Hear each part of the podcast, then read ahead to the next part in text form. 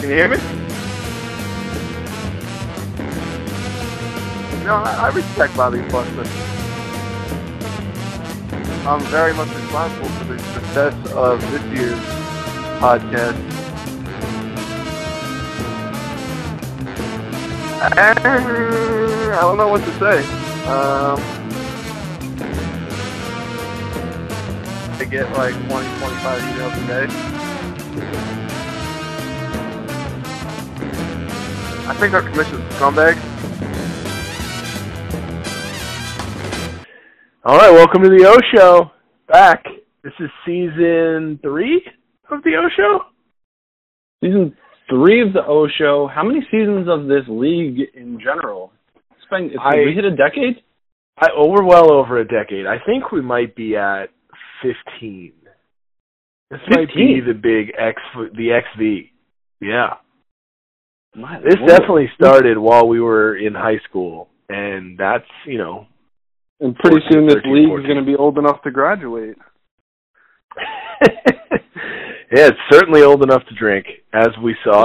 And not to quite as bad of an excess as I would have thought, but we'll get into that. We're going to do it all. This is the inaugural draft grade show, the discussion of all things that were our exciting in-person draft. I think we had 28 people this year, but more importantly, this is the O Show, the show that does not feature Matt O in any way, shape, or form, because he does not have a face or a voice or any talent at all for radio, podcasts, or audio mediums. And as usual, we have our co-host, Bob Flesta, in the building. How are things, Bob? Not too bad. I will have to say that I kind of owe Matt O an apology. I'll come out right. I wanted to say it at some point. I guess I'll just do it right off the top, because him and Connor were kind of doing dueling interviews post-draft, and he posed a question to me after I've had about a dozen Guinnesses and spent some time in the parking lot with my partner, and wanted to know who I thought was my least favorite person in the league. And whoever asked me the question, I was bound to say it was them, and I said it was him, and it seemed like he took it pretty harshly. So I'm just going to say I'm sorry to Matt O. I'm going to go easy on him today. He doesn't deserve that. I hope by the time we get to their team, you've come to a new agreement with him, and you really decide to let him have it. Because, I was trading texts with Connor and Matt afterwards. I was pretty excited. I really loved the idea of capturing draft day and getting some content out of it. Thought it was amazing. And then they sent it to me, and they didn't actually capture any of the day. They just have a couple interviews and a couple pictures. And I was like, where's the action? Where's everyone yelling? Where's Zach Shapiro spitting fire because I didn't give him the $750 bid on a $32 player? But, how did you miss these things? And they didn't have any good answers, to be honest. It was mostly post-game interviews, but everyone kind of scattered like a bunch of cockroaches to light, and they were just kind of out of there in a hurry, which, given most of our history at North Brunswick Pub, I can't say I blame them. But as for the venue, I thought it went about as well as expected in the old school dance floor area. I mean, I was thrilled. I thought for sure it was going to be a disaster, just because it was sort of, I don't want to say it was haphazardly planned, because it wasn't. The Haas family did a terrific job. From what I'm told, Johnny did the arranging, and Mr. Haas just put his name on it, which I think is a great move. He said, I can handle it, and then next thing I knew, apparently Johnny handled it. So that's a world-class lieutenant move right there. He activates, he manages, he oversees, he gets all the credit, he gets the pay raise, he gets the pension, and then, it's the guys in the line of fire really doing all the grunt work. So I thought that was masterfully done. It was wonderful. I was talking to the bartender after, and she's talking about, we got you such a great deal on food. Down, I was like, I thought it was like way too cheap. Like, I went to like a concert the day before, and Guinness for like less than $5. Like, what year are we in? What decade are we in? I thought it was absolutely incredible, and they hit the beautiful piece of nostalgia for me by still having the thong song on the playlist. I have it marked 12:43 on a Sunday. People are still in church, and disco is blasting, and I absolutely loved it, and they deserve a standing ovation for that. Yeah, I got to hand it to them, and it was really a world-class effort. I mean, I guess I haven't been to the pub as much as most people. I was in California for 6 years, and then I came back, and everybody kind of moved away, and we're sort of done with that. And, you know, everybody obviously, like you mentioned the pub, and half the group just, like, spits on the floor or rolls their eyes or, you know, just flatly says they're not going. And we haven't had a better draft than that. I mean, that was better than the Blarney Stone just simply because it could hold us. I mean, we had 28 guys in there. We were an enormous crew. We didn't get bothered. We had dueling waiter service with massive cleavage. We didn't pay much. We had, you know, nonstop drink service.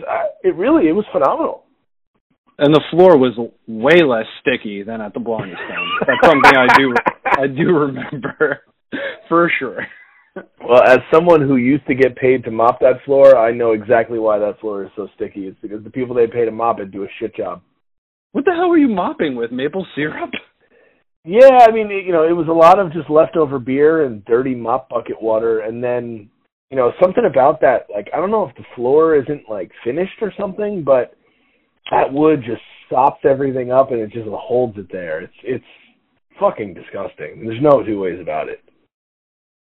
I hear you. The food was as expected. It was good. It was good bar fare. I was shocked to see like a hummus plate with feta, but thrilled, of course. And I know. Where did that come from? I knew you. I thought of you personally when they said they were going to have a hummus plate. Oh man, I was doing a buffalo bites with a little bit of feta. It was just like a faux blue cheese. Wonderful, wonderful fare. But as for everything else, how about? Oh yeah, they're like, hey, fresh spread, brand new, just filled it up again. Have at it. Then they put out like 55 of those like doggy bins, and they were trying to get us to all take it home. I think no one took any home. Whoever was there last could have just taken trays of food home with them for a family reunion. It was overkill and didn't break the bank. Honestly, great work. It worked out really well.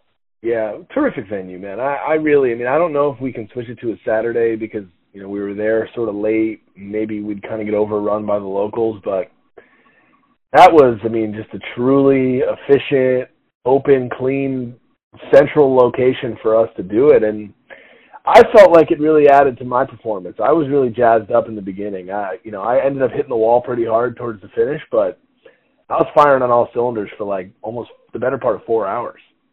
I mean, I think Dave only took over for you for like 2 minutes, and then during that time, you were also drafting for a team while you were going around. So, I mean, good performance out of you all around. As for going on a Saturday, I think if we really want to make it like extreme drafting, we should try and run the draft during a UFC night because it gets a little crazy in there with the last people that still wear Ed Hardy, and they go fucking nuclear while the fights are going on, if we really want to up the ante on a draft. Well, you know, we did have a team bring just some random guys out of the bar to pick their players. And Matt and Johnny had a guy bidding on their behalf I've never met before. They had a whole cheering section with multiple ringers. I mean, we'll get to their team later. There, as usual, some confounding decisions with some undercover great picks, but what a performance out of them in the corner. What was their intake on beer? Did they put down a 30 rack? I couldn't get a sense of the beer because I was too focused on Johnny smoking roughly 2 cigarettes a minute. Like they were using the smoking room as like a command central war room. They really were. I'm not certain that they didn't have a couple ringers back there and like the whole like whiteboards with, you know, analytics flying around. Because Johnny spent 95% of the draft in there. They were writing on those, like, tarp windows. Like, they were the guy. Oh, my God. Who's fucking Russell Crowe? He's not Rain Man, but you know what I'm talking about. Just drawing the equations on that plastic tarp. That's exactly right. The Beautiful Mind guy. Beautiful Mind. That's the movie I was thinking of. But speaking of beer, we got to get to... honestly, the low light for Dave and I is losing back-to-back, but him with the wallet having to get beer for everyone. Go ahead and lay into us. I thought he took his punishment like a man. He tried to get out early, like, I'm going to buy everyone a beer. I said, no. You have to buy everyone a beer if you just show up without the wallet. If you just flatly lost it, you know, parentheses, have it stolen out of your car, there's got to be an escalation. And I think getting off by buying every group a pitcher is at a place like the Pub is about as inexpensive as you can have the penalty be. But I think it's tough but fair. I tend to agree. Like, I thought me and Dave were going to walk into, like, a Hieronymus Bosch painting. I thought it was going to be, like, the gates of hell. I thought we were going to get absolutely consumed, insane punishment. Thankfully, I know you're not, and I guess the episode didn't air of Succession where they introduced Boar on the floor. That probably could have been introduced. The punishment for losing again into next year, fantastic, but for losing 2 years in a row, and losing the wallet, not going to lie, I thought we got off pretty light, and I was so thankful for it. Yeah, I didn't feel like I'm not a huge fan of just making the stuff up at the moment, unless, of course, it'll inconvenience Zach and Troy. Then, of course, you know, I just kind of fly by the seat of my pants. But it felt like since we hadn't discussed a massive escalation that if I let the room take over, it could get out of hand, which is sort of what happened on the 3 times loser. So if you guys come in last 3 seasons in a row, I mean, that will be an accomplishment that will live in infamy forever. And I think, you know, when they said make you ride a bus to Cleveland, my first thought was, why stop there? You know, like Wyoming, I think Oklahoma, like I think further of the country is in play on something that drastic. I mean, I think Cleveland is a pretty solid punishment. There was some talk of, like, losing phones. When I was talking to Sandra on the drive home, she was saying you guys should be able to pick what media or music we listen to. She was saying, like, Taylor Swift. But since it's our league, I'm sure you guys would only allow us to play JoJo for the whole ride home. You could insert her in post right now. I know you want to play it.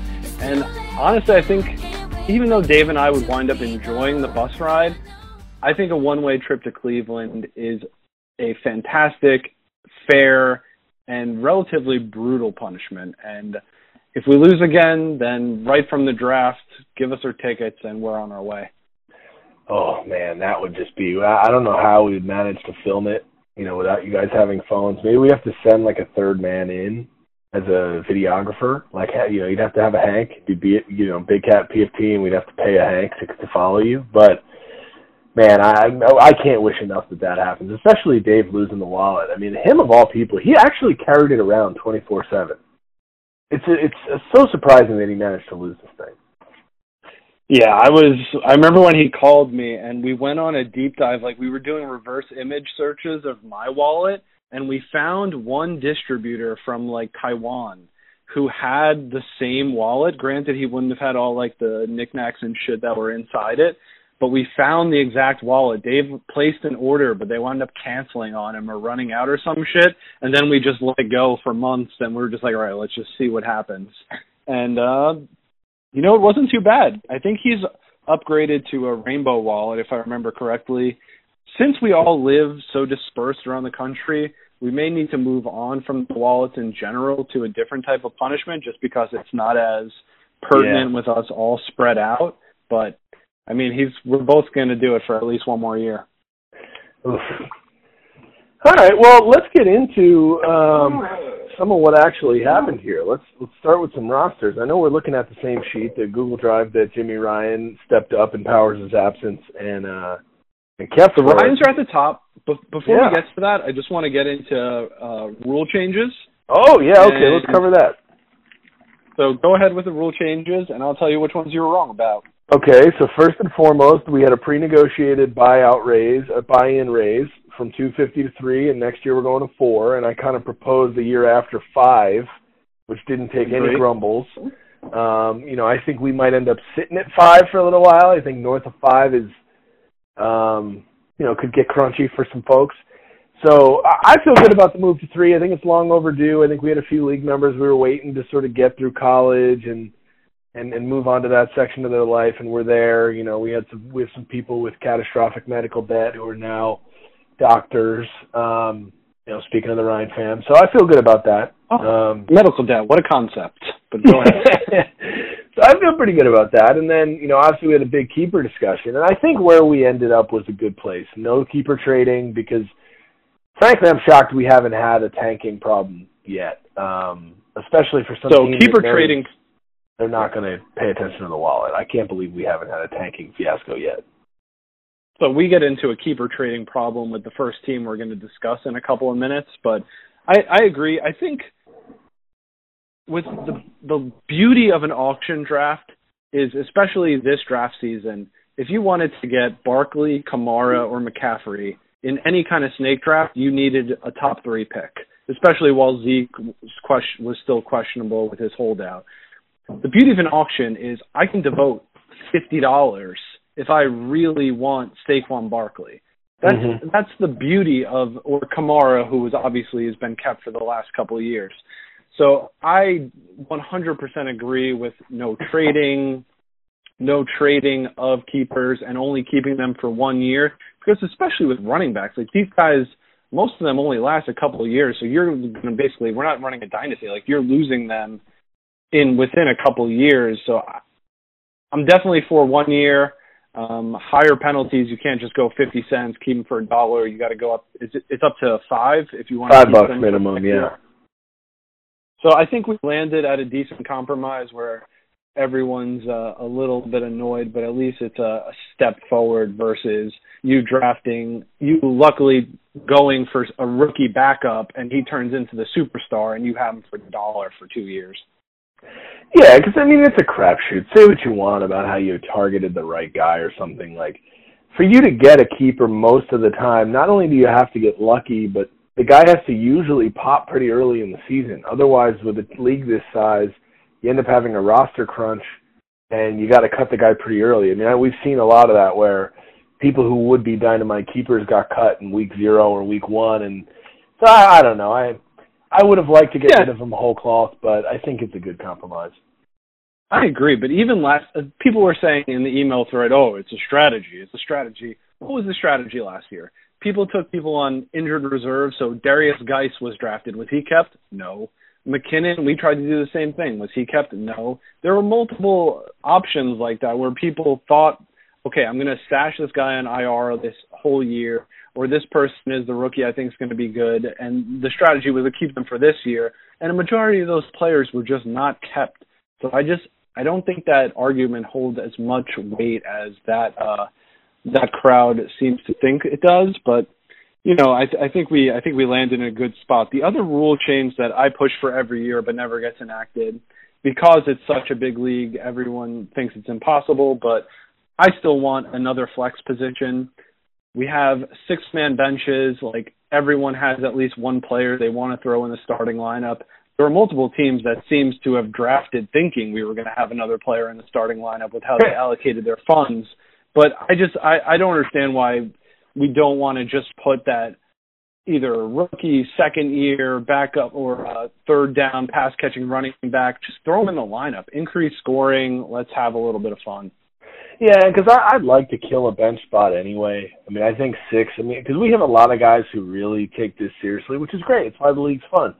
But, you know, they prize the ability to get more players and have more strategy and control. And but it's not worth it how the league is constructed. Like, it's not worth it to go for that, like, spreading of the budget down. Like, I did an analysis before here to see who does stars and scrubs versus who really spreads it out. And we'll get to a couple teams that just spread it out throughout. And I feel like almost there's maybe like 2 teams, but every other team has a player on their bench that they would love to just throw in the starting lineup and see what happens. Granted, we could never do a super flex in this league because there just aren't enough quarterbacks, but to throw another wide receiver or running back in, I think is evidently doable. Yeah, and we might get there. I mean, Namju is pushing for a fewer bench spot. I like the symmetry of what we have now. I've always liked the 5 skill position mix, but there's really no good reason why, you know, we don't have another flex and start more players. I mean, I don't think I'll ever go for the dropping of the kicker in the defense because I just think it's fun and it's a good nostalgic kind of thing. I'm sort of a traditionalist for that sort of shit, but and the single quarterback, but I'm hearing it, and I'm into it. So, you know, that aside. Because we didn't really see anything new this year. I can't think of any teams who really broke the mold. I mean, we didn't see anybody draft, you know, five tight ends, or, you know, I mean, our team went probably the closest. I mean, your team tries to every year for the last 2 years. Hey, I mean, it just kind of fell our way this year. I mean, we can get more into that when our team comes, but I can't think of anybody who did anything this year that was just flatly different. You know, everybody's sort of on the same page. There was one team that got a little crazy, but we'll get to them later. The last thing I want to say before going to the teams is I don't think it got much of publicity, but the championship belt that Garrett walked in with. Lovely. Fabulous. Totally unprompted. I had no idea. Professional quality effort. And he said it wasn't just for himself. He's donating it to the cause moving forward. Unbelievable. Lovely. Absolutely enjoyed it. And with that, let's just move right on to the teams. And I think we're going to be starting with the Ryans here. You have it up? Yeah, I'm ready. Let's do it. I mean, first and foremost, shock, utter shock that Carson Wentz went for north of the $8 that Sean and I could have kept him at. I mean, we labored over whether or not 8 would be too much, and we thought, well, you know, there's no way. Worst case, we'll get him back at that number. Nobody pays for quarterbacks anymore. There might not be more than one double-digit quarterback in the whole thing, and if not for a boneheaded keeper decision, there wouldn't have been. And somehow Wentz goes for $950. I mean, what was I missing here?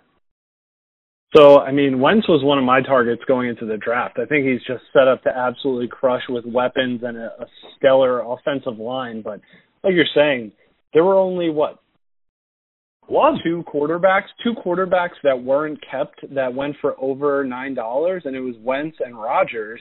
Yeah. And for nine and a half, I was in until 7, but wow, they really spent for it. They didn't stack them. Granted, Alshon Jeffrey was kept and Ertz went for $1 million, but I don't completely despise them going 9.5 for Wentz, especially because somehow they wound up keeping $5.50 left over. $5.50 could have bought you James White, DJ Moore. Like, there were multiple, Matt Breida, there were multiple good players that went for under $6, and they just left it on the ground to go for fucking Bills and Bucks running backs. It was absolutely crazy. So before we go forward, I just want to go through this real quick, is that so they were the beneficiaries of the James Conner trade. They got traded James Conner at some point, and they got to keep him. Yeah. So they got to keep him for $5. So the keeper equity, I would say he'd be around a $32 player. So they got about $27 in value. So the team value overall with that is 121.5. 121.5 team, and your bench is looking pretty grimy. I mean, I like that they got T.Y. Hilton for a depressed price coming off the news of Andrew Luck retiring. Kenny Galladay's a number 1 for $10. It's fair. John Brown also a number 1. He's going to be boom or bust for $1.50. Then they go for David Johnson for $37.50. You know, Dave and I love David Johnson. We absolutely adore David Johnson, but that offensive line has looked absolutely brutal this year. And for in that same range, I just think there were better options, even though in all the drafts I've done previously, he is a first-rounder. I just think it's a little too much to have your only $20 player have that many question marks around you. Well, that's the problem with going home with $550. It's not that, you know, you could have added James White. It's that David Johnson could be Saquon Barkley or Christian McCaffrey. Mm-hmm. You know, I mean, this is a totally different team if, you know, T.Y. Hilton is, you know, a $21 receiver instead of the $15. You know, maybe he's Amari Cooper, who went for $22. You know, I mean, that's where taking home money kills you, is that early in the draft, I mean, you sat out better players to scrimp and save, and then, you know, you didn't end up doing jack shit with it. I mean, because I think a lot of this team, you know, anytime you end up with one of the higher priced quarterbacks, like, you know, that guy really needs to pop. And it's not as important as it used to be, you know, 5-6 years ago when we were spending $25 each on, you know, the first 11 quarterbacks before, you know, the fantasy world sort of realized how stupid that was. Yeah, we learned late round quarterback pretty well in this league. Yeah, and I think, like, you know, you kind of look around the league, and most teams have multiple $30 players, you know, or at least at least one, and then, you know, maybe something else in the high 20s, and they don't really have that. And kind of to your point, I mean, it's a good team, certainly. You know, I wouldn't, you know, I can't imagine that this is the kind of team that would finish in the bottom of the schedule, but the complete just barren bench. I mean, there's just really not a lot there. I mean, who in that bench are you expecting is going to be a surprise contributor? Maybe Rashad Penny takes over for Carson halfway because of an injury? I mean, I'm not seeing a lot to dream on. I don't project injury. I think Carson is going to dominate that backfield. We'll get to that later, unfortunately, with your team. I gave ratings on the drive home from the draft, so they were before the final cuts happened, since we didn't even talk about that. But having the draft earlier this year makes a big difference. We have less information to go on, and those final cuts obviously made a difference because they snagged Devin Singletary for 50 cents. And, I mean, we should have seen the writing on the wall with LeSean McCoy's cap hit. They drafted Devin Singletary, I think, in the second or third round. They signed the indelible Frank Gore, who's going to be fighting with his son for a roster spot in a couple years. And I think they brought on T.J. Yeldon as well. So Devin Singletary for 50 cents has a chance to pop, and their starters obviously have a chance to do well. But with 550 left over and that dynamite of a keeper, I couldn't give this draft at that moment more than a C. Yeah, I agree. I tend to be really harsh on teams that have just superlative keepers and don't walk away with something exciting. You know, I don't necessarily agree with the strategy of how Juan and Garrett do it with Kamara, how they just basically say, well, you know, we have a $30 player that we're paying for whatever, so let's just overpay for another superstar and end up with two of the best five guys in the position. You know, that in some ways that's sort of like a waste of your thing to deliberately overpay, but at least you know when they go home at the end of the day, I mean, there's sex appeal. You know, they're excited. They know that, like, on paper, they have something that no one else can touch, and I don't feel that way about the team that I'm looking at here. Agreed, and I'll give them credit for drafting three number one receivers. Granted, that's all the receivers they got, but John Brown should be the number one on the Bills. T.Y. Hilton's clearly the number one on the Colts. Even if it's Brissett throwing to him, he's still going to get bombs downfield. And Golladay, even though the Lions are another team that are going to just stupidly try to run the ball into the ground, he's the clear number one there, with Marvin Jones as the number two. So at least they got number one receivers. But like I said, at the moment, before we knew McCoy got cut, this was a C for me with 5.5 left over. And I think we're ready to move on to Connor and Josk here. What do you got for them? Well, you know, it's always nice to have Jake in attendance. It's one of the benefits of not having a Labor Day draft. Very rare. You never see it. You never see it. Sadly for us, he watched 5 hours of golf and was he laying money on that, or what was the deal? He was definitely gambling on it, but, like, I don't know. Maybe I don't watch enough golf. Like, I couldn't even figure out what tournament it was or why anyone cared. I mean, he literally just sat there, drank Coors Light, and watched 5 hours of golf. And then whenever Connor could wrangle his attention long enough to think and contribute to what was happening, he would just mutter, curse, tell him it was stupid, and then say, do whatever you want. Do whatever you want. Just do whatever you want. Just do whatever you want. And then, you know, Connor would get the player. There'd be like a weird pound or high five, and then they'd move on. So I honestly am not even sure Jake could name four of his players if we were to give him a call right now, even though he was at the entirety of the draft. I think that's completely fair. I mean, for them, their keeper this year was Marlon Mack for $4. Granted that Andrew Luck retired the night before, I still think he would have went for about 18. They spent their whole $100 budget, so their team values roughly about 114. I'm a big Julio guy, so I love Julio. Russell Wilson, I hate to say it that he's in my division, but I think he just is like, he just makes it happen every single year. The player I probably hated most on their team is Josh Jacobs. I know he's stepping into a huge workload. I know he's going to be the number one. I know there was a lot of draft equity spending a first-round pick on him, but I am just not convinced by fucking Spider Y2 Banana John Gruden. I don't trust him. I don't trust the offensive line. I think Derek Carr has shit for brains. I don't think they're going to score a lot of points, whereas their backup running backs, I think, are on point. Malcolm Brown has a very good chance to close out games for the Rams, and if anything happens to Gurley, he'll get the early down work. Justice Hill is going to be worked in on the Ravens, which will be the best rushing team in the league with Lamar Jackson. Darwin Thompson, the LeSean McCoy thing hurts Darwin, and obviously my team, will get to that later, with Damian Williams. Diggs, Julio, I like a lot of what they're doing. I just think Josh Jacobs might not be, and the Raiders might not be fun to watch, but he'll collect enough points for him to be a valuable addition. And if one of those backups takes off, then they're golden. Yeah, I'm pretty happy with what they have here.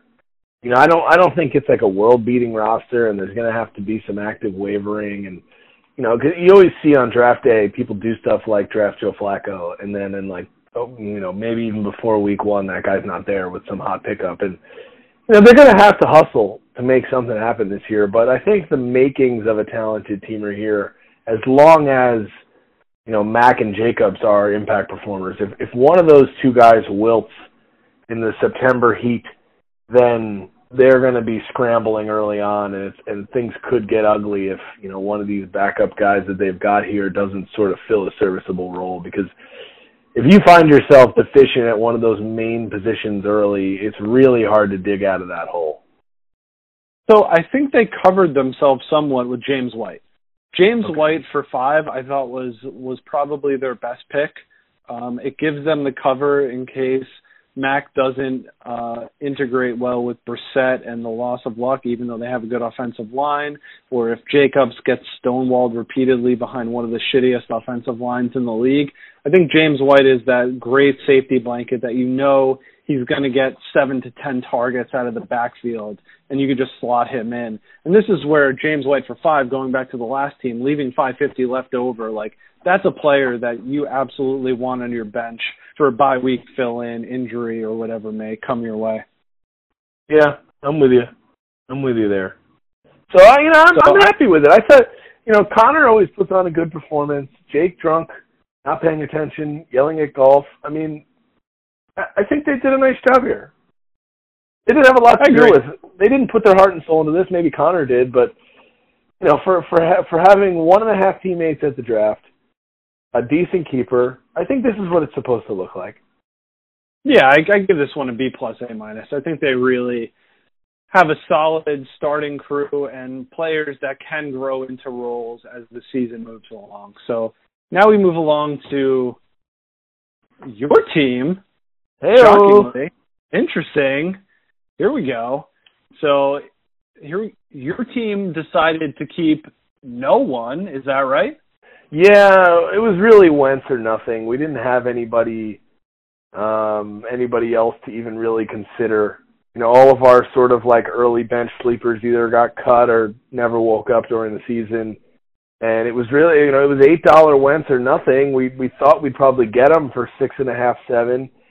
And, I can't speak for Ryman, because we both sort of knew we wanted to go in another direction, that we weren't dead set on Wentz at 8. It wasn't just trying to steal a buck or so. But I was a little disappointed. If this roster had Wentz on it instead of Lamar Jackson, I would be endlessly pleased with it. I'm a believer in Lamar for fantasy purposes, and I do think he will be, I don't know, maybe a top 8 to 12 quarterback, which will be enough to get us by.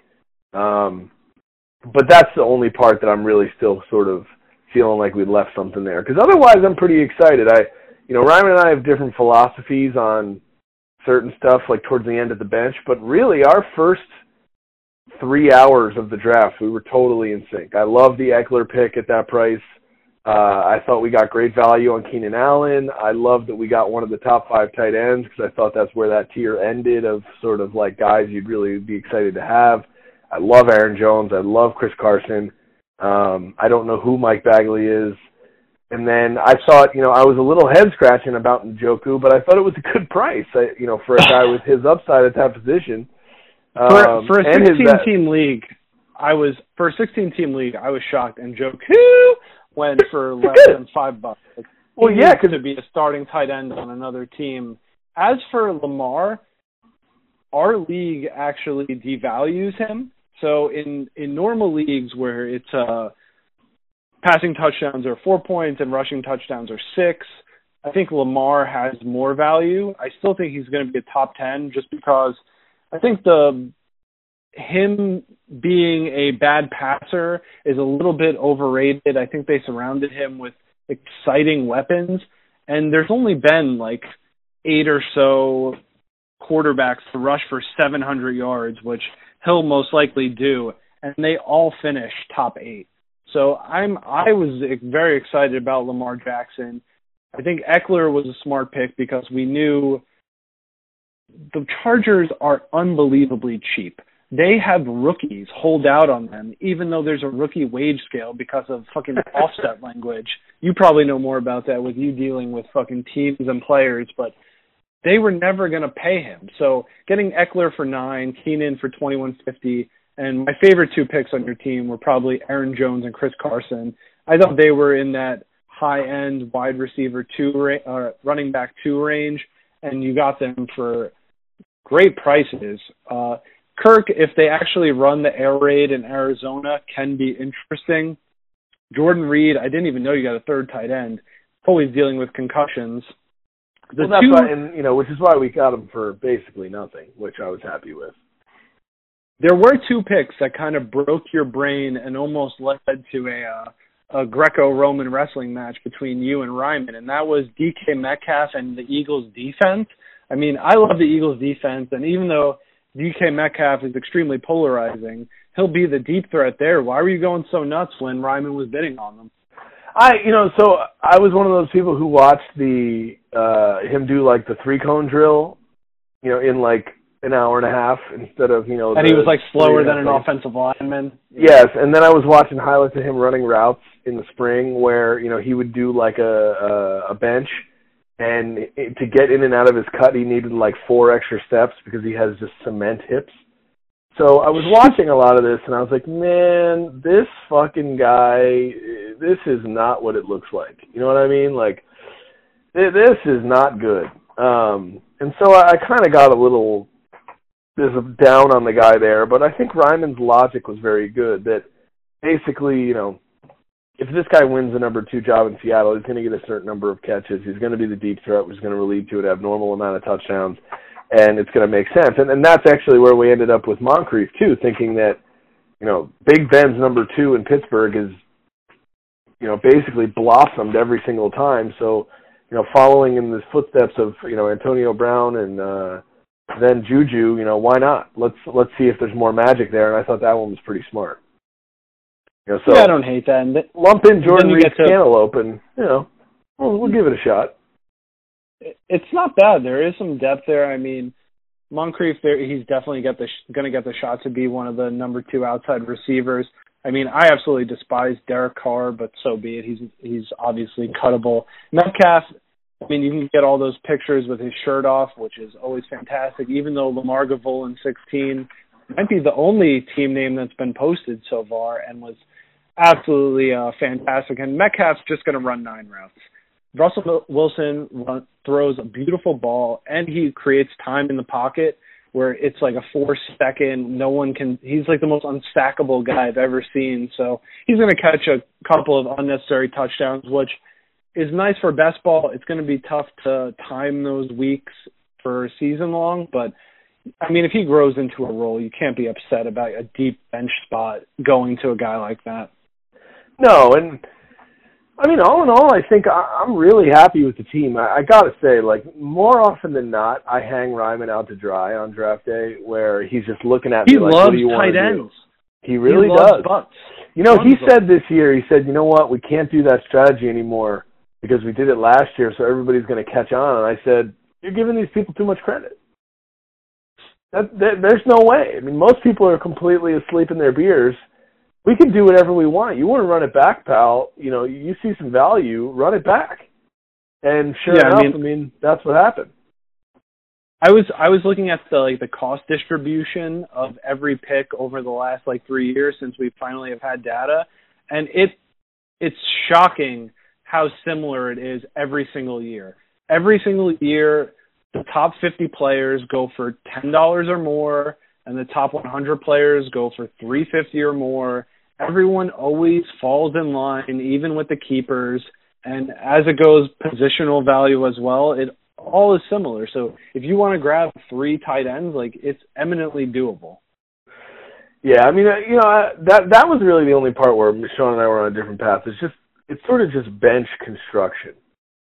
You know, he just has his eye on different shiny objects than I do. I'm more of like a running back handcuff, plan for injury, sort of like... You have 0 running backs on the bench, but you have 3 starters. So that's... We're a little short. I mean, we've already been in pretty deep trade talks because obviously if we have 3 of the top 15 tight ends, then, you know, there's going to be a team or two that's, you know, sort of short. And I think, you know, especially, you know, that's another reason why I thought the Njoku pick was so good, was that...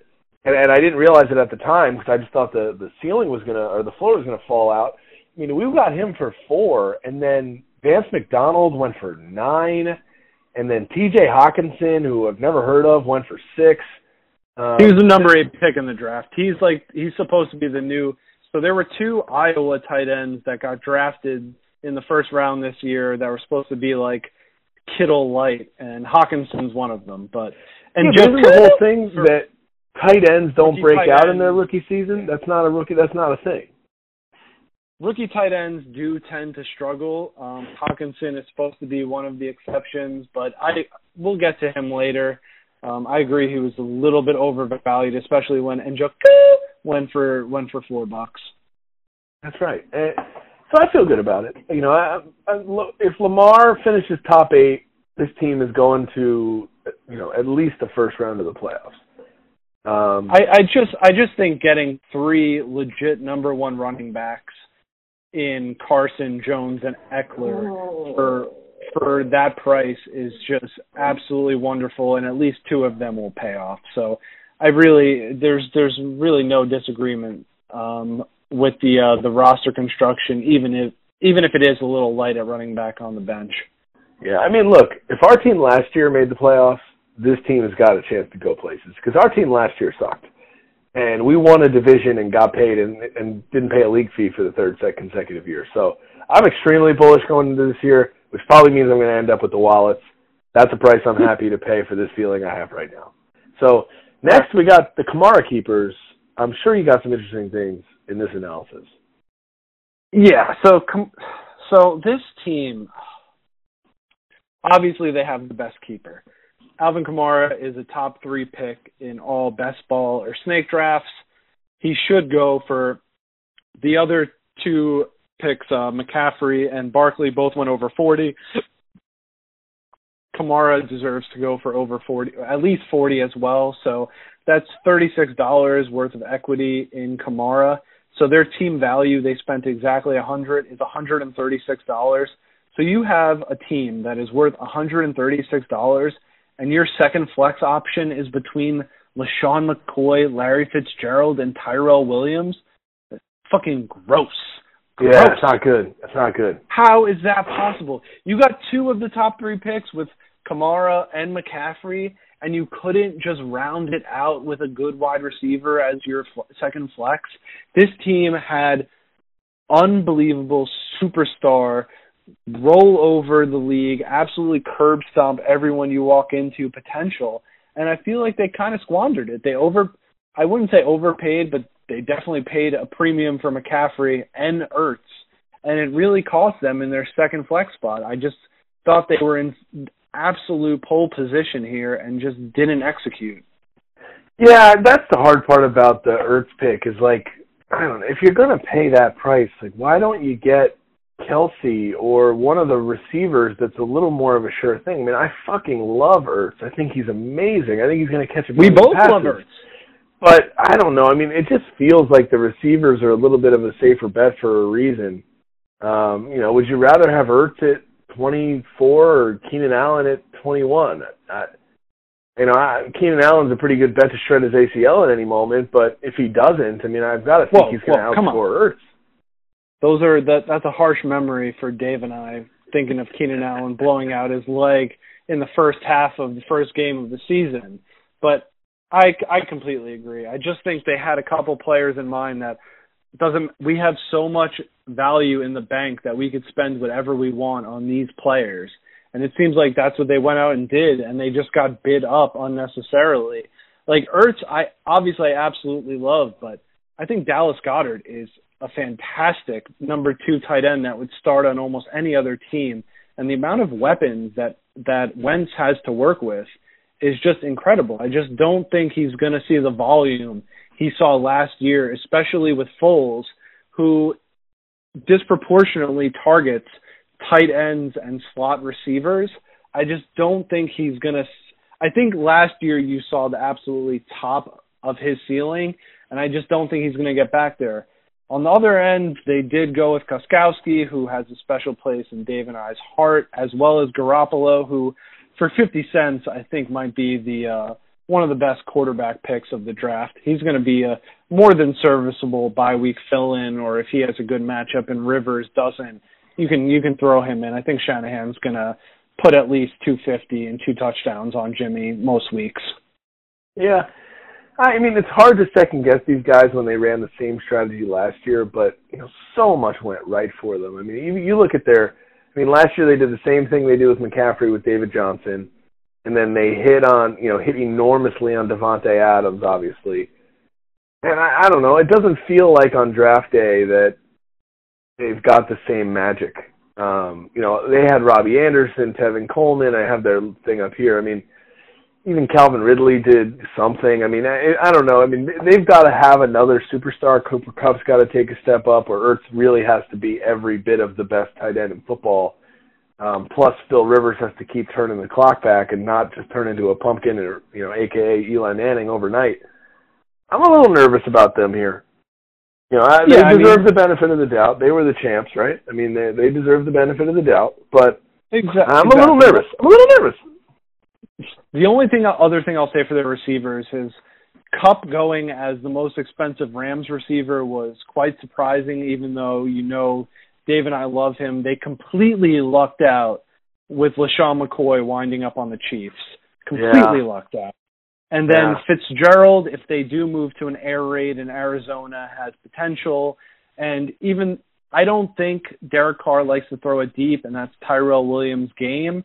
And Brissett, from his college days to his last pro season, absolutely loves targeting the tight end. So they're just hoping Doyle continues to get that snap share when he was healthy over Ebron. So, it's a solid B. I mean, the team itself is better than a B, but with Kamara for $4, I can't give them more than a B because they just didn't capitalize on the value they were given. Yeah, I got to go and dig up what I gave them in the draft grades last year. I can't remember if I shit on them or not because they ran essentially the same strategy last year, and there's no way that I liked it. So I don't know. Now I'm excited to find out what you thought of your own team. I'm excited to see what you think here. I mean, you had a $4 keeper as well, not quite a Kamara, but Chris Godwin, in high demand, good value, not breaking the meter some other teams have and getting $130 of value, but you got to be happy with that one as a starting piece. So we'll put a break in right here. I need to pee. I'll be back in 1 minute. All right.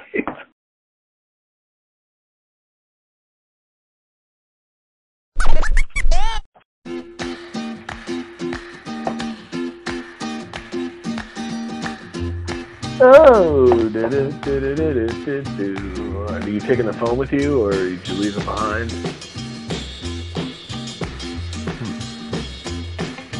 Maybe we'll play some Matt O'Connor drops here. Come on, you know what the portable is. You drink at the bar. I don't know what I'm going to go with. It's got to be something interesting I can throw in that'll amuse me. Well, I fucking figured the cops threw them on 3 people today. Tequila!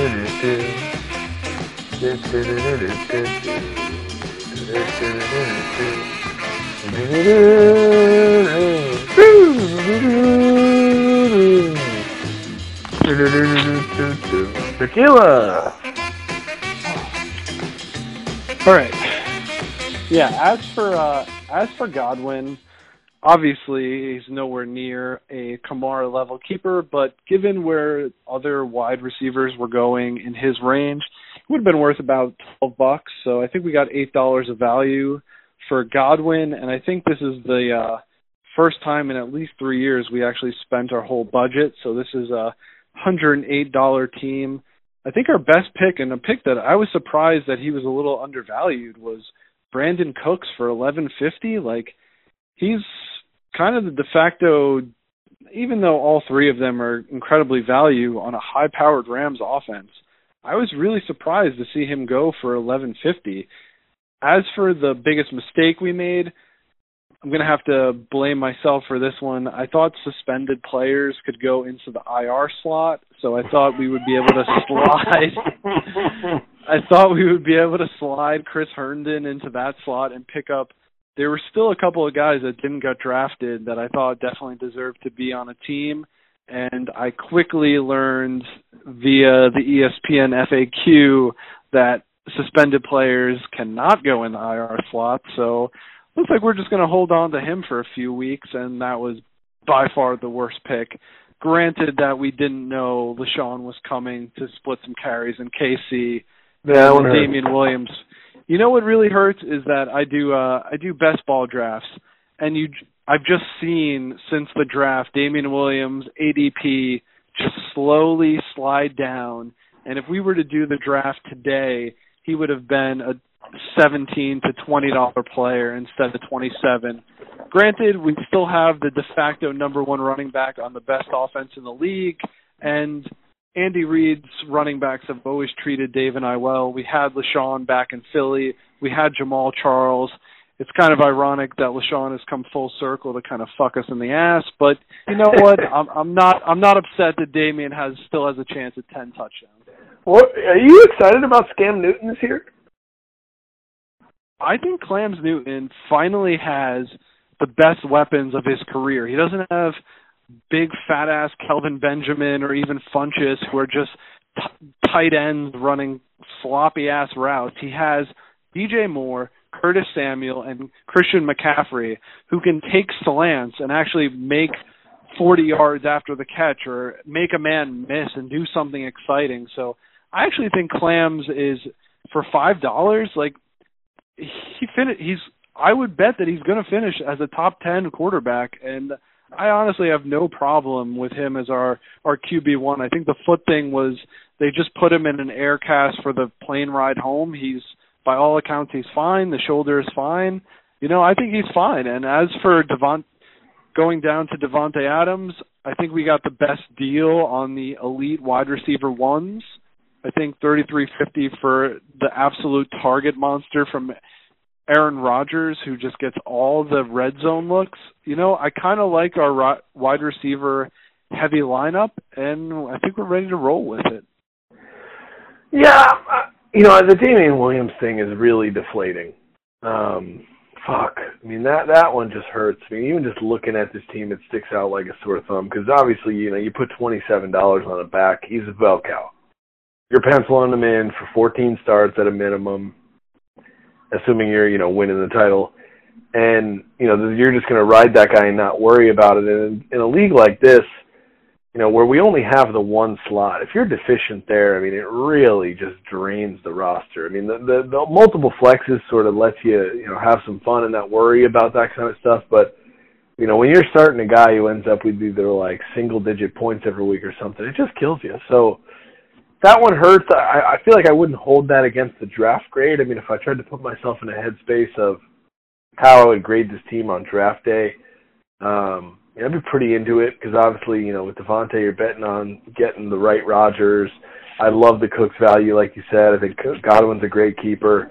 I'm not in love with anything on the bench, mostly because I don't know who, you know, Mecole Hardman and, you know, Alex Madison are, or Chris Herndon for that matter. So it's difficult for me to judge this roster, but I don't think right now. I mean, I may have to go back now. I'm starting to think that maybe I was a little hard on the Ryans and even Garrett and Juan, but I don't think any roster so far has totally blown me away as being either horrific or terrific. So I think you're right in the mix. We've gone through 5 teams, and I think you guys should feel like you have as good a chance as anybody. Yeah, so on the bench, we just took upside. So James Washington, we're hoping with his draft capital that the Steelers spent on him that he overtakes Moncrief at some point. He's shown well in the preseason. Mecole Hardman is a Tyreek Hill clone, so they drafted him in anticipation of Tyreek getting suspended or them not being able to afford to keep Sammy Watkins going forward or him getting hurt. Madison is the backup to Dalvin Cook, who's had his injury woes. And at least Matt Breida is pretty much going to get a 50-50 or 60-40 timeshare for the Niners backfield if we need a substitution for Damian Williams. Even though, I mean, Damian Williams, he's still going to get work on the best offense in the league. So even though we overspent for him, I'm not too upset with it. And Hunter Henry was being viewed as what George Kittle turned into before his injury. So I'm willing to roll the dice on the tight end that Antonio Gates was blocking for the Chargers and Phil Rivers. Okay. So given that, we've got five teams that, you know, sort of all are rolling together in one big blob of above average, you know, not quite mediocrity so far. You think Fortune and Haas are keeping that trend going, or we've got reason to be alarmed here? So, looking at Melvin Gordon up top, we definitely have reason to be alarmed. Oh, God, that could go poorly. But this is a team that they are not afraid of risk. No. They had people behind them backing them up. They were willing to keep Alshon Jeffrey for 9, which I think is around where he would have went for. I think they might have saved $1 or $2 with Alshon Jeffrey, so I'm not too upset about that, especially with Wentz. Foles liked throwing to the slot, whereas Wentz is more willing and has a big enough arm to take those shots to the outside, so I'm not too upset about that. DJ Moore, I mean, he was a first-round pick in his second year, so I think for sure he's going to have a big role on the team, and Cam's going to look for him. Not as big on Landry. I think Jarvis Landry is, like, fine. Fine. I'm kind of bullish on that pick. It feels like this is where this guy thrives, when he's like the number 4 option in the offense and he can just get busy in the slot. Yeah, so he can get busy in the slot, but he's going to get busy in the slot for 6 for 65 and maybe a touchdown. For $9, I just think there were more explosive options, whereas you're just hoping that he gets a touchdown with his low A-dot volume. Like, he's getting the ball thrown to him on 4-yard slants, and you're hoping he breaks one. Yeah, I guess that's right. I mean, when they get down to the end zone, there's so many people who need the ball that you can't imagine he's going to catch more than 5 touchdowns this year. So even if he ends up with 100 catches and, you know, 1,000 yards, it's going to be sort of punchless with, you know, only a few touchdowns. I see what you're saying. I give them credit where they took the risk with Melvin Gordon. Like we said earlier, the Chargers are just the cheapest team in the league, so they were never really going to budge. At least they covered themselves with Justin Jackson at $450. Granted, you guys are in the driver's seat with Eckler, but Justin Jackson will at least get worked in. Another player, I think their best pick by far was Latavius Murray at $5. I love that pick. Yeah, smart. I think he's going to step right into the Mark Ingram role. They were, I think Sean Payton got drunk with some fantasy analyst and even said, we don't want to give Kamara a bigger workload. They love what they do with Kamara. Throw him passes, give him runs every once in a while, but if you want to really grind out games when you're up 10, Latavius Murray is going to get the ball. So I absolutely love that pick for $550. Jimmy Graham, I think, is washed, but they were stacking him with Rodgers and Geronimo. And then it's amazing to think, like, looking back 5 years to now, thinking someone got Aaron Rodgers and Tom Brady for less than $15 is pretty wild. Yeah, I thought that was a smart pick. I mean, Tom ain't what he used to be, and as a Tom owner from last season, I'll be the first one to hand up on that one. But for $3, I mean, he could be as good as anybody against the right shitty team and throw for 4 touchdowns in his sleep. So I don't know when you would take Rodgers out of the lineup. I mean, maybe week 1 would be it. If you're not going to play Rodgers, week 1 against the Bears would be when you do it. So we'll see how they treat it. I don't know if they're just going to stash Tom and see if he finds lightning in a bottle or if they're going to be sort of matchup aggressive, which you would think. But, look, this is a team that collectively spent 75% of the draft in the smoking room. And I don't know if this was strategy or if they had low blood pressure or if the waitress's shirt was cut a little too low and they just couldn't see straight. I mean, they had 3 or 4 extra guys place bids on their behalf. They had one guy they asked to help them throw out a player. He called out a player who'd been picked. He asked them to throw out another player. He called out a second player who hadn't been picked. And then I can't remember. They may have thrown out 3 players in a row who'd already been drafted, which would be an all-time record. They definitely called Metcalf out, who had already been called out. They might have called out like Carlos Hyde or someone that they didn't want. They definitely did multiple players that they either didn't want or had already been called out, and they just kept going with it. And every year it seems like I hate their 4 most expensive players, but I always wind up liking a few of their mid-value plays, and it's just absolutely baffling. As to just finish up on Brady, like you said, people were very worried about his weapons, but now looking at it, like he has Josh Gordon with no suspension, Julian Edelman, who the thumb thing is not going to be a thing. They just re-signed Demaryius Thomas, who as a possession receiver, fine. James White out of the backfield. Like Tom Brady, he got like 5 guys in that backfield. Yeah, he may not have Gronk this year, but like Tom Brady's still going to put up points. Like they're going to be fine. I don't see them being the worst team. They're basically just praying that at some point Melvin Gordon wants to accrue a season for his free agency and not pull a Le'Veon Bell and come back for the home stretch. And then they would, if as long as they pull a few wins at the beginning of the season, they'd really be in the driver's seat. I mean, Melvin Gordon's got to do what? Play about half a season for them to get his value? I mean, he would have been a $28, $30 player otherwise. Yeah, I'd say get 6 to 8 games and just slot Latavius in or Jarvis Landry in until then, because they could just put Gurley in the RB slot. So I don't hate the team construction. They definitely took on risk paying for Todd Gurley at kind of the top of his market with his knee issues, but the team has potential, so I can't give it worse than a B. Yeah, I mean, look, for a team that at multiple points in the draft I looked over and no one was sitting in their seat, this could have turned out a lot worse. Yeah, I thought they just kept morphing into new people that I just didn't recognize. That's right. And, you know, the one thing I really respect out of them, because they're 2 pretty big guys, they never added a guy to their team who wasn't at least 250 pounds. So the third man they brought in was a monster. The 4th guy was a monster. The 5th guy was a monster. I mean, they were 1,000 pounds a man drafting on their team at any given point. And I think their commitment to big men in this country and big guy rights is honorable. Yeah, the Goon Squad is absolutely wonderful. I mean, you could just play the movie Heavyweights and just pull a drop from there, and that is what they absolutely crushed on. They got what, 4 Packers players for Fortune, so at least they were thinking about that as well. And I don't think Matt knows that Jimmy Graham isn't good anymore. He's not. I mean, he's definitely not. And Rodgers. Every year there's always, whether from Jermichael Finley to, I think they had Jared Cook to Graham, Everyone gets excited about the tight end with Rodgers, but Rodgers does not like throwing to tight ends.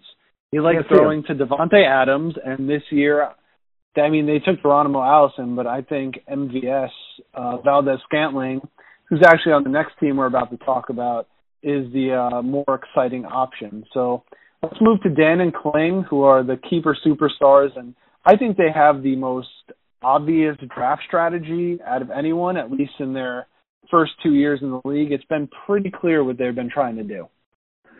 Yeah, I mean, I guess you want to talk about spreading the wealth. These guys just truly not interested. They identify 2 top 10 running backs that they want. Go get them. And everything else is sort of fly by the seat of their pants. So they love 2 top 10 running backs, and they also love taking the handcuff to whatever running back is holding out. So last Last year they did it with James Conner, and then they also pulled Nick Chubb, obviously, which Nick Chubb would have went for 32, maybe 33. I think Nick Chubb, ironically, the two players they pulled last year, Chubb and Conner, I think those are the two running backs with Cook, Dalvin Cook, that were right under that elite tier this year. So I put them for about $30 of keeper equity. So this team's worth $130. Granted, as of today or yesterday, the Tony Pollard pick isn't going to pan out, but given the information we had at the time for $3, I don't hate it. They're just looking to run into gold, even though Jerry Jones, even though he's trying to talk a good game as running backs don't matter, as all the numbers point out, it's fucking Jerry Jones. He was always going to wind up paying in the end. But, I can't knock them for the strategy. So they wind up with Chubb, Dalvin Cook, Mixon. I'm very worried about Cincinnati's offensive line, and they just paid Giovanni Bernard as one of the, I think, top 12 running backs. They gave him a huge contract to stay for a couple years. Nevertheless, they have stellar running backs, subpar receivers, but, it's a B-. Yeah, I'm not crazy bullish about this roster here. I mean, I guess on some level, if you just switch Josh Allen and Ben Roethlisberger, I would feel better about it. I mean, Josh Allen, to me, is a classic, hey, maybe he takes the leap on my roster, and he's just a fucking stiff, and he throws a million interceptions. And Josh Allen is a super league quarterback 2 or best ball quarterback 2 or 3, and you just don't watch Bills games because it's so ugly, and you just hope to watch the highlight of him making a 50-yard run or just closing his eyes and throwing a bomb to John Brown in the end zone. He's not someone you want to watch, but Big Ben's definitely – I cannot believe Big Ben went for 2. That's great value, as is Jamison Crowder for $1. I'm as you saw with our team, I'm a little more bullish on the Jets. I actually think Darnold's pretty good, and I think for $1 he can return value and slot in on the flex spot a few weeks. Yeah, I mean, they might have the best number 2 flex in the league, considering they have 3 top 10 running backs or, 3 top 11, 12 running backs. But I feel like to make this strategy really work, you've got to sort of abuse somebody via trade, and it's a little too early to know. I mean, you've got to wait until, one or two teams get desperate because all their running backs have rolled over and played dead and have lost their jobs, and then you can kind of turn this running back bounty, especially if, if Tony Pollard had gotten a couple starts under his belt, and you can turn that into some receiver help or something, but I don't know. There's a lot of question marks here. I mean, aside from running back, I guess they went out and got the best kicker and the best defense, but I tend not to think about that. I actually disagree on defense. Really? So I think the Bears defense losing their defensive coordinator, Vic Fangio, I think is actually a very big deal. We had him in San Francisco when the Niners were making Super Bowl runs, and they did some coaches poll over the off season, and all the coaches, McVay, Shanahan, they were all the hardest defense to prepare for is Vic Fangio, and he's left the Bears D. And I think I said it on the review pod last year, but no top defense has repeated as a top 5 defense the following year. So I do think some of those turnover touchdowns regress a little, and I just don't see. I think it's just going to hold true to form, and they're not going to finish as a top 5 defense. That being said, it's $2. It's not like they went out of control to pull him in. I mean, they spent $2 on Kareem Hunt, $6.50 on DeSean Jackson, who is one of the most uncomfortable players to start because you're just hoping he catches a 60-yard touchdown. So that's right. Outside of the running backs, I think they have some tough decisions on a week-to-week basis. Yeah, and that's what bothers me is, the chances that Josh Allen's going to throw for 3 touchdowns on the same day that Emmanuel Sanders gets in the end zone, on the same day that Delaney Walker gets in the end zone, feels really few and far between. So basically those running backs all need to throw up 25 points a game for this team to win, or the Bears need to score 2 touchdowns, which in fairness they did 7 times last year. It's another playoff team that, you know, I think they deserve the benefit of the doubt, but I really don't want to give it to them. So I'm not in love with this roster. I think that the running back triumvirate is awesome, but you need to make a deal, and this isn't an easy league to make a deal in with a double flex spot. And in fairness, 26 of the 32 league members, you know, may have taken special classes in high school. So, you know, this is not an easy deal place. I mean, you're going to deal with irrational actors. Yeah, I mean, but like you said, though, I'm putting Roethlisberger in the top spot at QB instead of Josh Allen, even though they paid more, and the team does look a little bit better once you throw him up top. And Emmanuel Sanders having like a miraculous recovery from Achilles surgery 8 months ago, like he looked good in preseason. I don't know how. I don't know if it's going to hold up. He has Joe Flacco throwing to him. I think they're going to hurt at wide receiver, but they do have the pieces to make a deal. So let's move on to Martin and Ryan here. So Matt Ryan gave you a lot of shit in the email thread. I don't know if you wanted to respond to that at all before we get going on their roster. You know, I don't want to take it back to a time of great racial tension in this country, but Matt Ryan's attitude and behavior towards me is flat out okay, and I don't really appreciate it. I'll tell you that much. You know, I feel like he's just looking for a reason to jump all over me, and, you know, what he fails to remember is the only time that thread is hot is preseason, and then I'm the only one with a voice for the next 16 weeks, and I end up being very unkind to him. And then I go to the Ryan family house for a party or something, and I'm public enemy number one because I've been taking pot shots at everyone in their, you know, bloodline for 16 weeks as though it's my fault. You know, he started it. I want it on record. He started it. He always does. People know that. You know, hey, that's fine. I think you came out with a fair and equitable pay structure, and then he just takes it right to 100. Look, I didn't want to go full Bernie Sanders on Matt Ryan. But, you know, if he's going to spread fake news on me, that I had no choice. I had my fist in the air. My hair was rapidly turning colors. It was whitening as I was speaking. And, you know, I'd hate to do that too many times because I know how much Fox News Bob Ryan watches. And any injection of Bernie Sanders, it puts him at risk for a heart attack at any time. So it's his own fault, and I want him to understand that I don't have any ill will towards Bob. I'm not trying to put Bob in a 7 to 17-day hospital stint. It's him. He's doing it. So, you know, and maybe he'll take the foot off the gas and let the commissioner live in peace a little bit and stop treating me like, you know, Roger Goodell. And, you know, we can really work together here. This is a partnership. Okay? You know, I want what's best for him. Terrific. He is the most likely to be, like, on video burning a player jersey, yelling, "Debate me! Why won't you debate me?"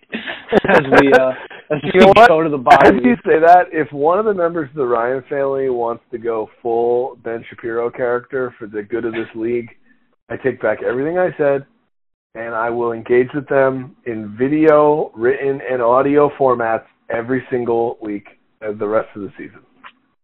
I mean, I think that's absolutely the play. As for their team, Josh Gordon, obviously he's a Dave and I favorite. $2. I think he would have went for 10 to 12, so I'll give them $10 of keeper equity. They spent $100 exactly, so $110 value team. I love Baker.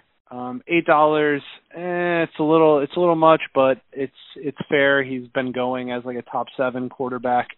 They went heavy on the rookie running backs, so I absolutely love Montgomery and Sanders.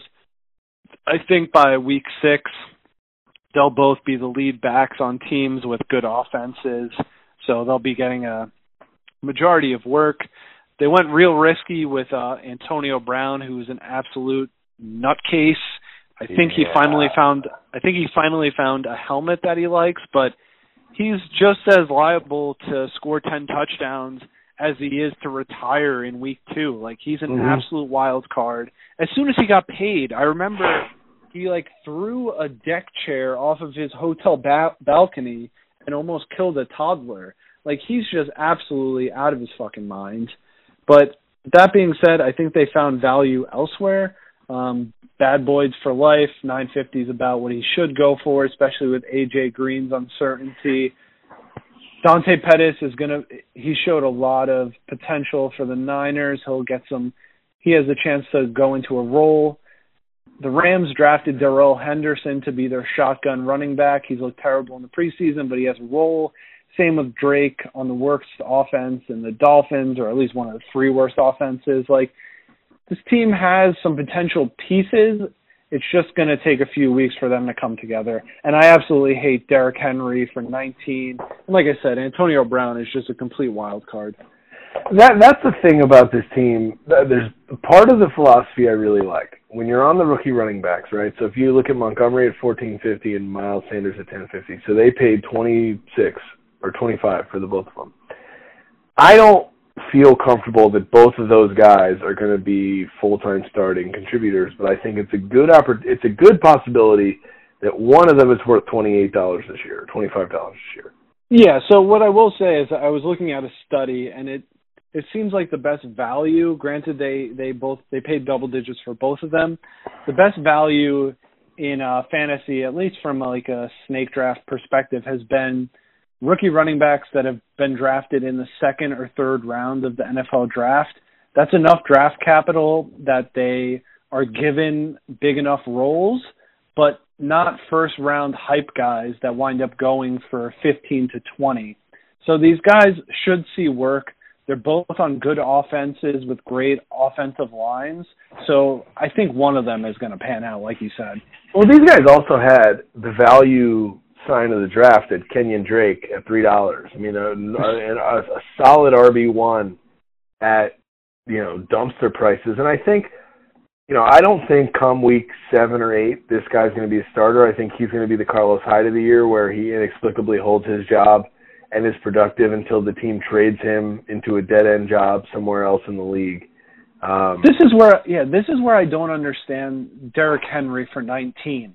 I just don't understand where he slots in when you have Montgomery, Miles Sanders, and granted, Kenyon Drake. They just traded the gas mask king himself, Laramie Tunsil, for an absolute bag, and they already had a shitty offensive line before trading that absolute king. But I just think that's that my philosophy. That Derrick Henry money could have been spent, added to Antonio Brown's 24, and just get an elite receiver to add to this squad, and you guys would have been golden. Yeah, if you took – I don't disagree. If you took some of that Henry money or Miles Sanders money or, some of that running back money and upgraded – Antonio Brown into more of a sure thing. I don't know who that would be precisely. I don't think you're not going to get to the Julios of the world. But, even if you get him to, I'd rather have Amari Cooper at 22 than Antonio Brown at 24. I feel like there's some safer bets there when you have so much running back risk, which I love. I'm a guy, I'd like to have 5 running backs who I think have a chance to be like a running back, an RB1.5, then blow my budget on one guy who, I have one ACL injury and I'm getting the wallets. Like the strategy, but almost every player on the roster carries a pretty large amount of risk. You already covered Antonio Brown. We all know what Josh Gordon is. I think Baker Mayfield is way overhyped given the production levels that he were likely going to get. And even Tyler Boyd, shout out to my former partner in other leagues, Christian Dello. Nobody likes Tyler Boyd. Yeah, nobody likes Tyler Boyd more than I do. He was on my roster all last year. Me and Ryman picked him up, started him 11 times. But, he also is what he is. If that guy turns back into a pumpkin, I don't think anyone's going to be surprised. So this roster scares me pretty good. I think there's a lot of talent. I like what's here. Wouldn't surprise me if they win 10 games. Wouldn't surprise me if they win 4. So as for Tyler Boyd, talk to him. I think he is actually good. AJ Green's injury does worry me. They didn't put him on IR, so he should be back before week 6. Dello did tell me that you dropped him in your other league who weren't able to keep him this year, and that Della was ready to fly home and put you in a chokehold? Okay, in fairness to me, we had 9 other keepers because we had one of the greatest teams ever put to paper and won the league by a mile and a half. So fair enough. So that I will say. So as for their running backs, like you said, this is like the little finger of running back cores. Chaos is the ladder. A bunch of like questionable situations, but at least 2 or 3 of these guys will climb to the top. As for Baker, I love that they brought on Todd Monken. He loves like a modified air raid offense, and you can't overlook adding Odell to Baker. Odell has been having to deal with Eli Manning throwing fucking bags of soggy oatmeal, whereas Baker is like one of the most accurate quarterbacks I've seen. I think Baker, even though they weaken their offensive line, I think he's absolutely going to eat. 8 is like at the top of what he should have went for, but I think there's absolutely no worries with him as their QB1. Yeah. Well, I think we go from this team, which is a positive mixed bag. I like a lot of what's here. I would happily. Eric? No. Matt and Brandon are a positive mixed bag of pieces. I like what they have. I think what they have will turn into an appealing picture once all the pieces are together. Conversely, I think I think it might be a little bit more than that. I think B minus is right, given some of the things that have already come out of my mouth. I think this team will come together on the second half of the year. I think they just need to pull together enough wins in the first 6 weeks to get there. Because once Miles Sanders, Montgomery really take hold of those lead jobs, I think they're going to be in a real strong position. Okay, so I think I've had enough whiskey tonight, and I think I can't remember if I poured my third or my fourth glass just now, but I poured my fourth. What are you drinking tonight? I'm drinking a little Opadan, brewed in Illinois. It's bourbon. It's called Smoke and Sea. A little French oak and a little Islay Scotch barrels. And it's not the best whiskey I have. It might be the most interesting, taste-wise. What are you working on? I'm actually on a High West Rye, going back to Whiskey Club Night One. The double rye? Yeah, I went for a strong American whiskey just to power through as we do this, and it's more nuanced than I remember. There's actually there's a little bit of depth there. It's very, very good value if people are looking for under $50 bottles. High West doesn't do a lot wrong. They're really solid as far as American whiskey goes. I mean, there's a lot of crap out there that's not from the big companies, and they're one of the few independent names that you can really rely on, that anything you buy from them is going to be good. Absolutely. So I've had enough. I've had enough whiskey to confidently say that the only way to describe Russ and Eric's team is with a large and aggressive flatulent noise. I was going to say, in post, put a flatulent noise or the slide whistle, because this is the only team.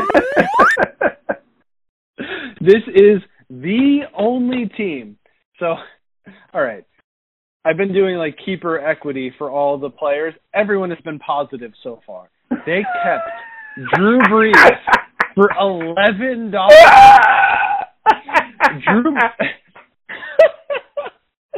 Drew Brees would have went for $5. Max. They had negative $6 of keeper equity, so they had the least. Even though a team kept $550 overall, their team value is $94. They overspent for Drew Brees. And then to compound their mistake, what did they always tell us in baseball? Don't compound your error. If you make an error on the ground ball, don't also throw the ball away. What did they do? They were like, no, we're keeping Drew Brees for 11. We need to stack him with Michael Thomas and make Michael Thomas the most expensive receiver that was taken. Michael Thomas goes for wide receiver 6, wide receiver 7, and they spend $38 on Michael Thomas. Just that start alone is baffling, and there's so much more to get to. What do you have on that? I mean, obviously this team is a lightning rod because Russ wasn't there to draft all of it, and then I had to do a Russ impression after he left, which meant that I'd only bid on players I was certain that he'd heard of. So, you know, and that usually meant if I hadn't heard of him, Russ definitely hasn't heard of him. So if he's not on the Giants, we're not bidding. And Russ left with the only instruction being, get me Golden Tate. I need a Giant and I need a Jaguar. Which we accomplished. And then, of course, I started throwing darts. And anybody who wanted the player I bid on with Russ threw an absolute shit fit. And which is always fun for me because I drafted 5 players for Russ. So that means I pissed off 5 different people. And all 5 of them acted like I uniquely upset them, that I was solely out to get them in particular, which I hand up would cop to if I wanted to ruin your day. I would just tell you, I'm going to ruin your day and weaponize Russ's team. Wasn't what happened, but really, I mean, it was such a cherry on top that accidentally, when I pick up the sheet, I'm like, all right, Russ needs a wide receiver. He's got $2.50. Nobody can match that. I'm just going to pick a name, throw the whole budget at it, so we can finally be done with Russ's team. And I just so happened to pick Troy's favorite sleeper of the year in Michael Gallup.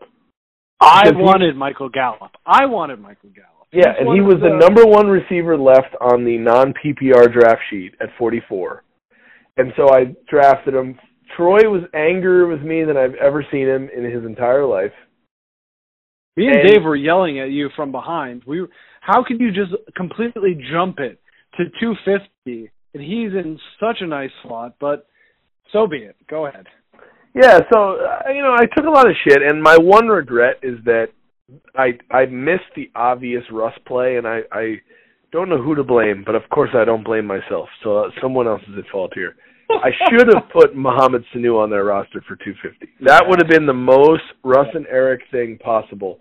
And about 20 minutes later, somebody called Sanu, and I was like, whoops. You know, like that. That's my fuck up. Hand up.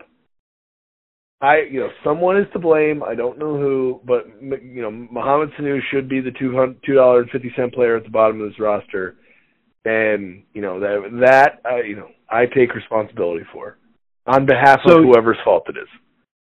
So your partner Ryman went absolutely bonkers when you drafted Golden Tate for them at 250. I thought he was literally gonna split his spleen. Like, he was going nuts when you drafted a suspended player for them. But once he comes back, I mean, when he comes back is about when Eli Manning should just melt into the turf with Jimmy Hoffa, and Danny Dimes should take over and just start throwing to him. So I don't completely hate that. 2 players I do hate, not hate, but were way overpriced. Duke Johnson at 20, Darius Geis at 13, like, they're both the ostensible number ones for teams with shitty offensive lines. And then to give them credit, I will give them credit. I think Dede Westbrook at 450 is an absolute great value. Nick Foles, I mean, you're an Eagles fan. I'm sure you watched it. He absolutely loves throwing to the slot.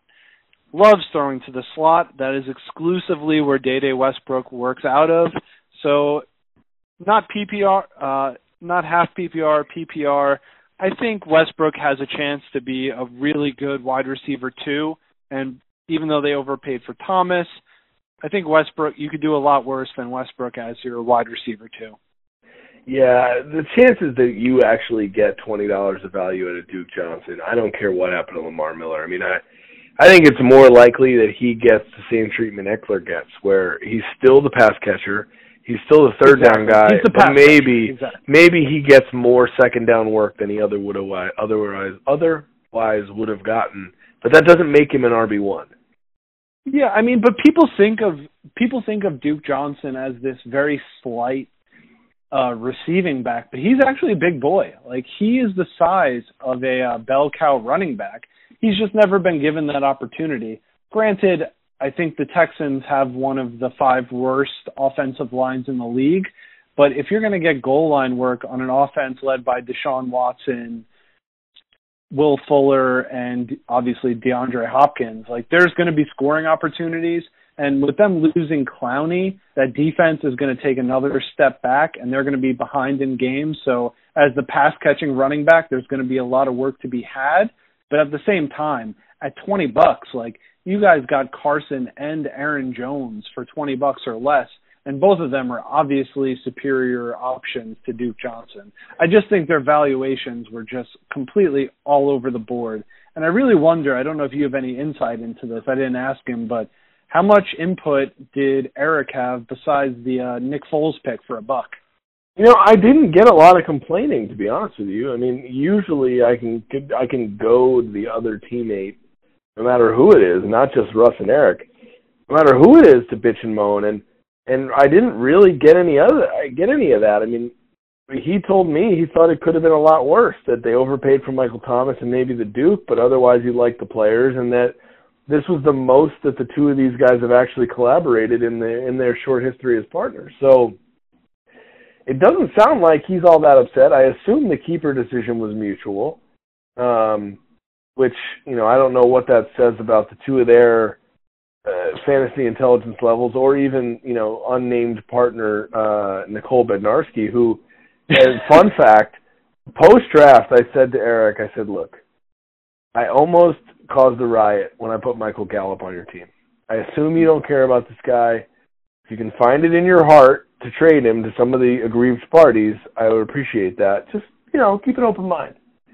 And he said, you know, it's funny, when I showed Nicole the team, she was fucking jazzed about Michael Gallup. And, you know, it was her favorite player on the team. Which isn't to say I won't trade him, but, you know, like, I specifically have had conversations about how it was a bonus that we got that guy. So I don't think he's going anywhere. And if the commissioner's karma is as firmly intact as I think it is, he's probably going to go for 1,300 yards and be the difference between them making the playoffs and not this year. So I really look forward to him being the breakout superstar sensation, and then I never hear the end of it for the rest of my life, similarly to the Kevin Jones pick of 2008. Yeah, in my conversations with their third partner, Nicole, she seems to be the most well-researched and well-prepared of the group. So I actually agree with her. I think Gallup is like a post-hype sleeper going into his second year. He's going to assume the role as the number two. Even though they run a little bit of a backwards offense in Dallas, I do like that they brought on Kellen Moore to be their offensive coordinator. I think he'll modernize the offense a little bit, which is a help over what they've been doing recently. But when you take Drew Brees at 11 when he should have went for 5 and Michael Thomas as the most expensive receiver, it's hard not to get a D-F, and that's kind of what I gave them. So going on to the old guys. So the old guys, I have I think they were drafting for a different league. They have so many good players on their team that they are going to have start-sit headaches every single week. If we had another flex in this league, then I love what they did. I absolutely love what they did. But given the league that we have, they capped their ceiling for a high floor, and I think it makes it so that it's almost impossible for them to win the league. I also think it's impossible for them to win the wallets, but not like that matters because we don't see either of them outside of the fucking draft anyway. That's right.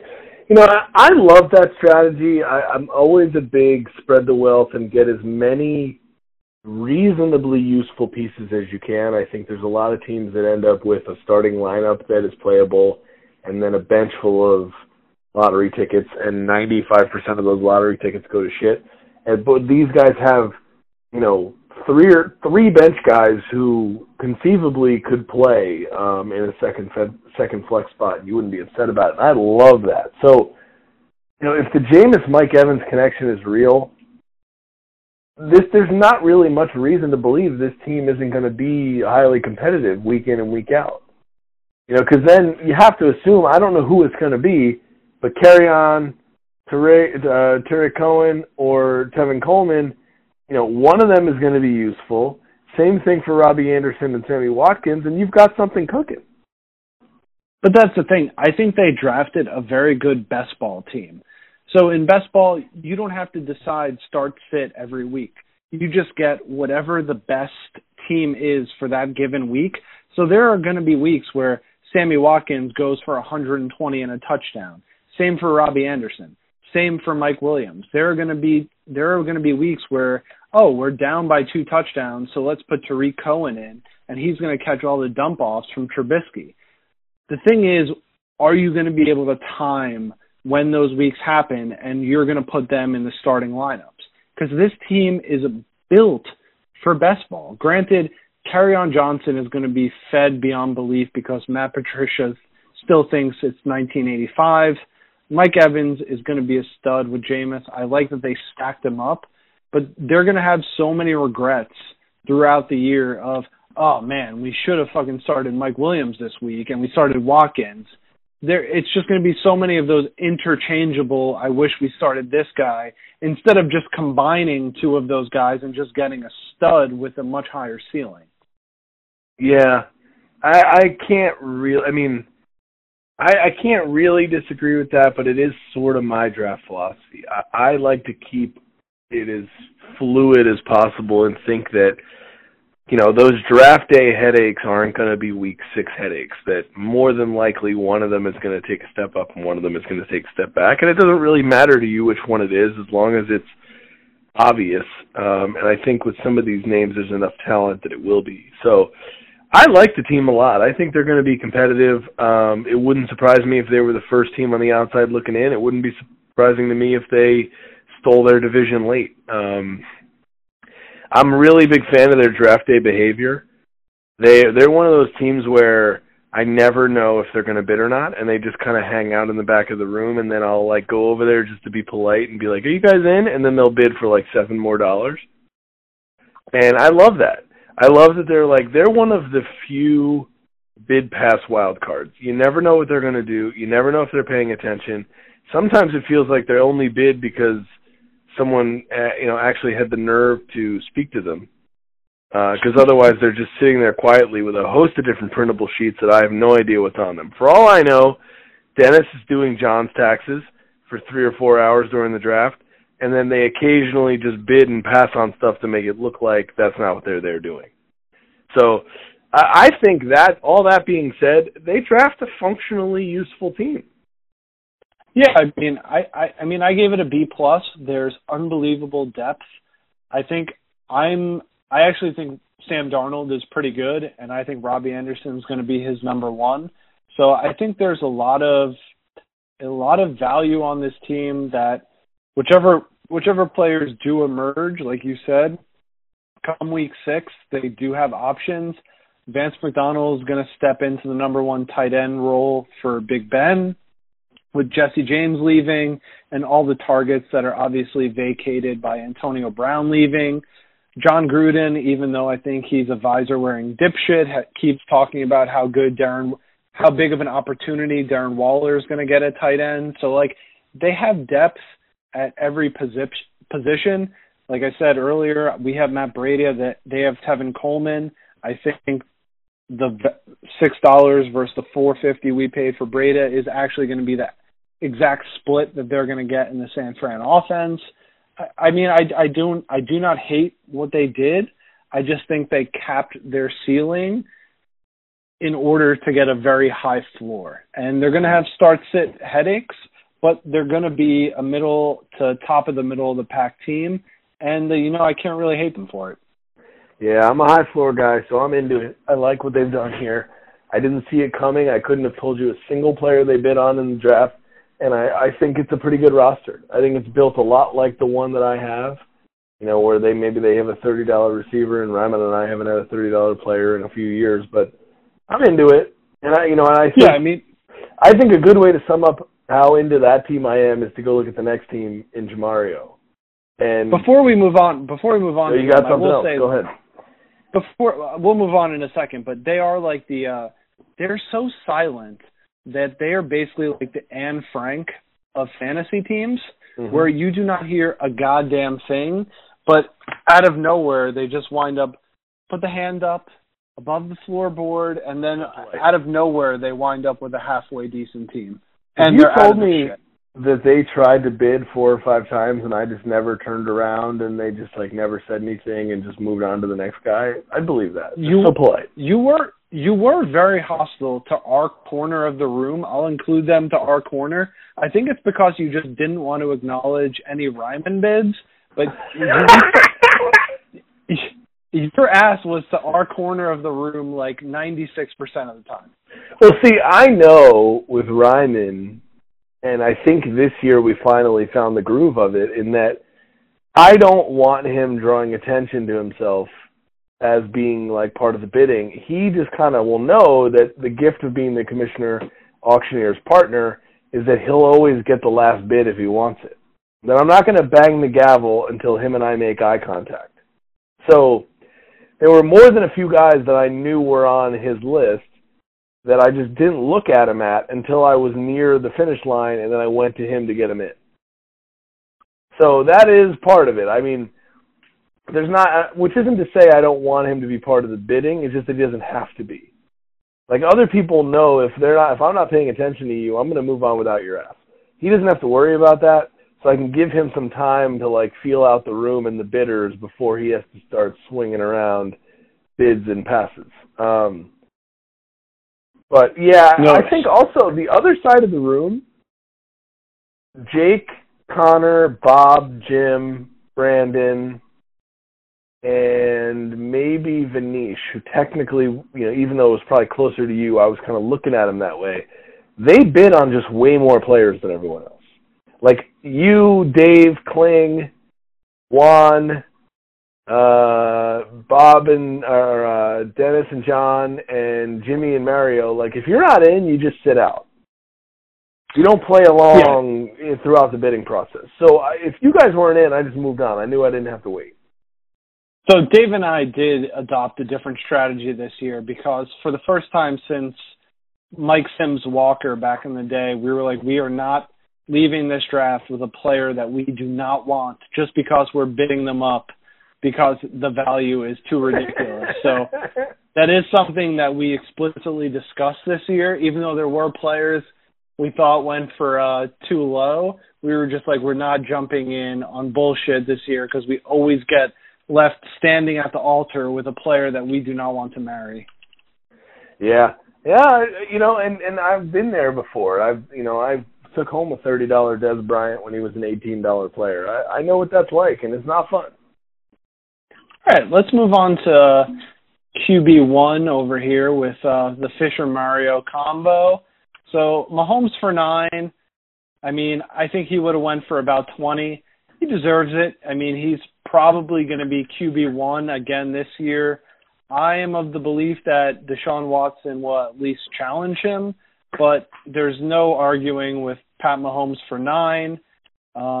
Mark Ingram for 21. He's moving on to probably the only offense that may run it as much or more than they pass it in the Ravens. I'm very skeptical on A.J. Green's injury recovery. Hockenson for 6.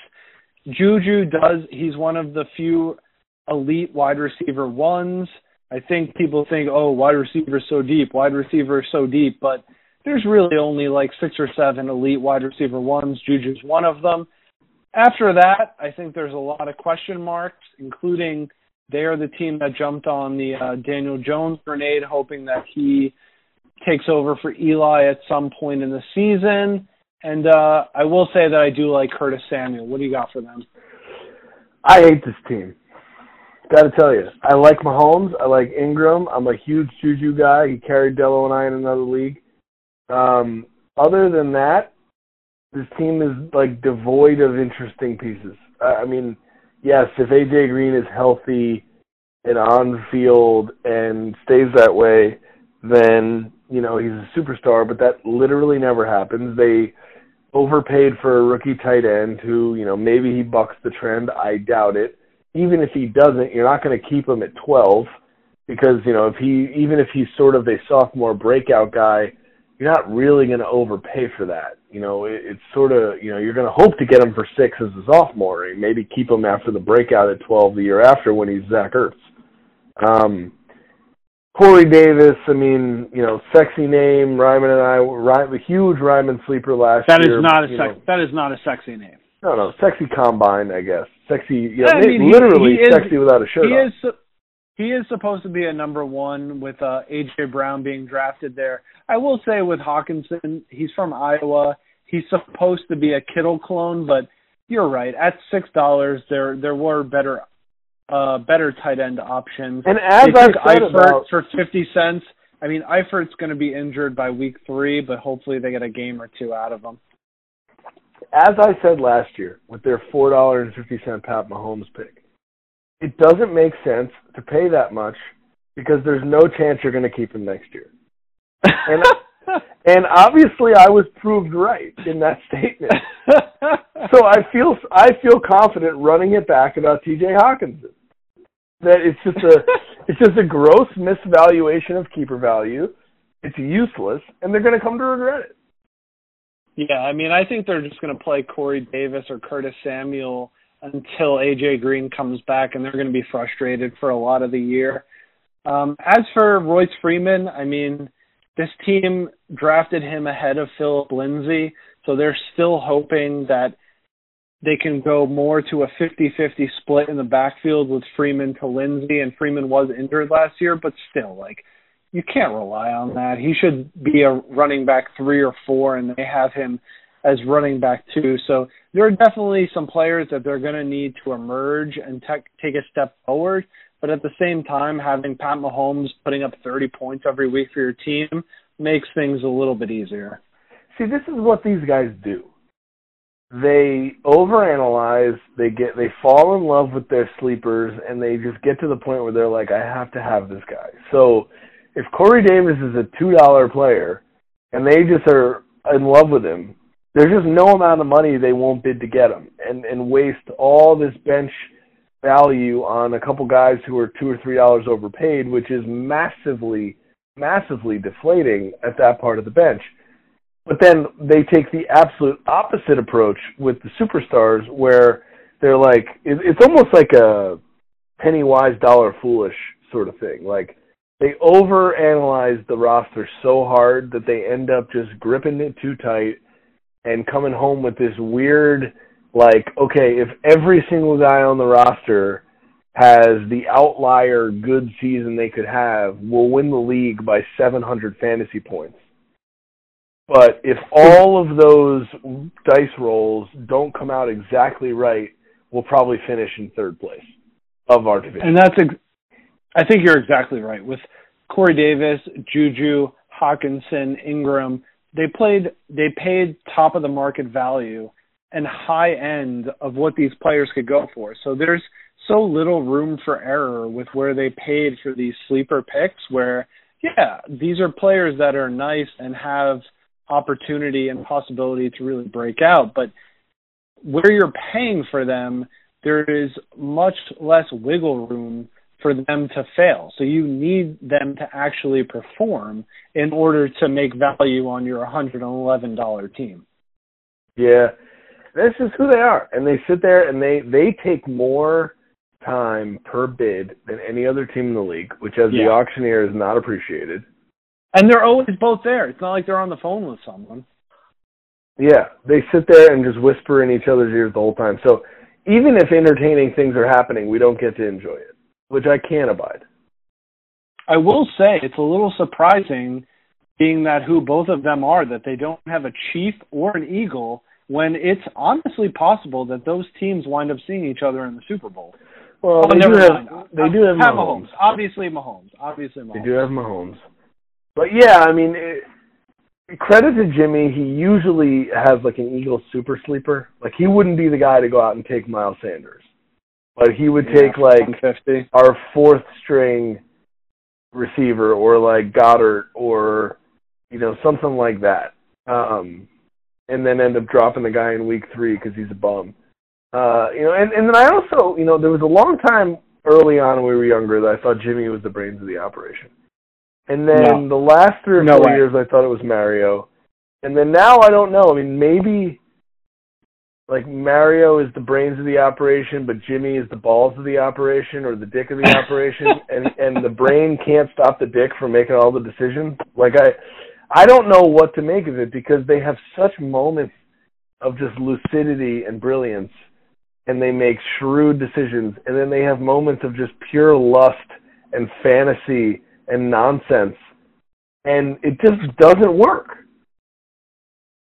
They are like the team that someone slipped a Viagra into their beer, and just out of nowhere they wind up going nuts for like Corey Davis. They just get those drunken blinders on. They're like, oh my God, Corey Davis. And just throw $750 at him when there were so many other good options for that price or cheaper. Yeah, I don't know. Maybe this will be the year these guys get back into contention, but it just feels like they're going to suck again. And it feels like these guys haven't been good since 2005. And I'm not going to fact-check that, and I just know it's true. I'll give them credit for Curtis Samuel. I think Curtis Samuel is actually an interesting player who's going to move into a big role as the wide receiver 1A, 1B of the Panthers this year. So now on to Troy Nshap, who probably had the most obvious second year in a row draft strategy. Most obvious draft strategy, which honestly, like, I respect it. I really respect they're fans of the Cowboys and the Giants. They both are like, we'll get your best guy, you get our best guy. Granted, Odell's not on the Giants anymore, but I'm sure Zach still has an affinity for him. But they take Zeke at 39, O.J. Howard, or Odell Beckham at 34.50, and, you know, those are two absolute studs. Like, they took the risk on Zeke. So Troy must know his team. I'll give him credit. If Troy knew they didn't get Tony Pollard, so they went skydiving without the net. They were like, we know that they're going to wind up resigning Zeke at some point. So they paid top-of-the-market value for Zeke when it was still questionable whether he was going to resign or not. But, I mean, as of today, Zeke has resigned. Odell has a much better quarterback throwing to him when he gets vertical separation deep whenever he wants. O.J. Howard, with I think he's tight end number 4 or 5 this year. And then Sterling Shepard is the ostensible number 1 for Zach's team, the Giants, until Golden Tate comes back. And granted, I think Ingram's going to have a big role, but I really can't hate too much with their starting lineup. See, that's where if you're – and I'm not one of these people anymore. I think Dello and I used to draft this way, and we won a title doing it, and I love it. And it's fun on draft day. But if you're a Stars win fantasy guy, you know, they have a top 5 quarterback – a top 5 running back, a top 5 receiver, and a top 5 tight end, which is they're the only team that can say that, in my opinion. But I think the problem is every other guy on the roster might suck. You know, Sterling Shepard is an interesting pick. He's an interesting flex one. It's not a waste of a pick. Every other guy on the roster might be a 0.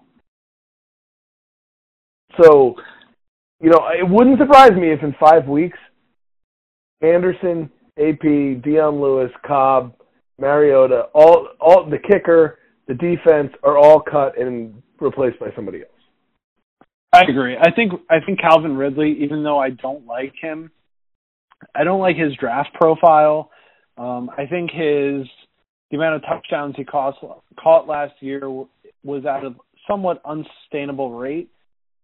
I do think he is still a solid wide receiver 2. I'd probably put him ahead of Shepard and Marvin Jones. So they have some depth with Shepard, Jones, and Ridley at wide receiver 2. I do agree with you that Peterson, Lewis, Cobb, and fucking Tannehill outplayed Mariota for all of preseason. I think their bench is just absolute garbaggio. And then, of course, they took – was it Rosas? I think he's the Giants kicker, and then the Cowboys D. Granted, I kind of like the Cowboys D, but I think Troy was bugging out when Zach spiked them for the dollar bid.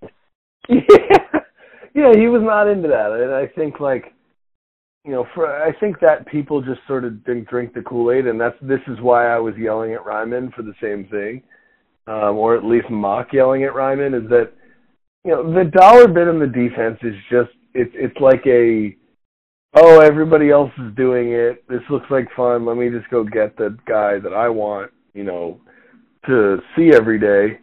When if it's not the Bears, the Jaguars, the Rams, it's just a waste of 50 cents. Flat. I will say the only defense that went for $2 was the Bears. Granted, I already discussed how I think they're going to regress a little bit, but no one really went nuts with kickers or defense this year. So the league is definitely getting much tighter and much smarter as how they approach kicker defense and quarterback. Yeah, I mean, we still have a lot of $1 defenses. I think that's something I think is a little silly, is that once you get past the first three, they should all be 50 centers. Now, there should be probably $0 kickers. We had $2.50 kickers and multiple dollar kickers.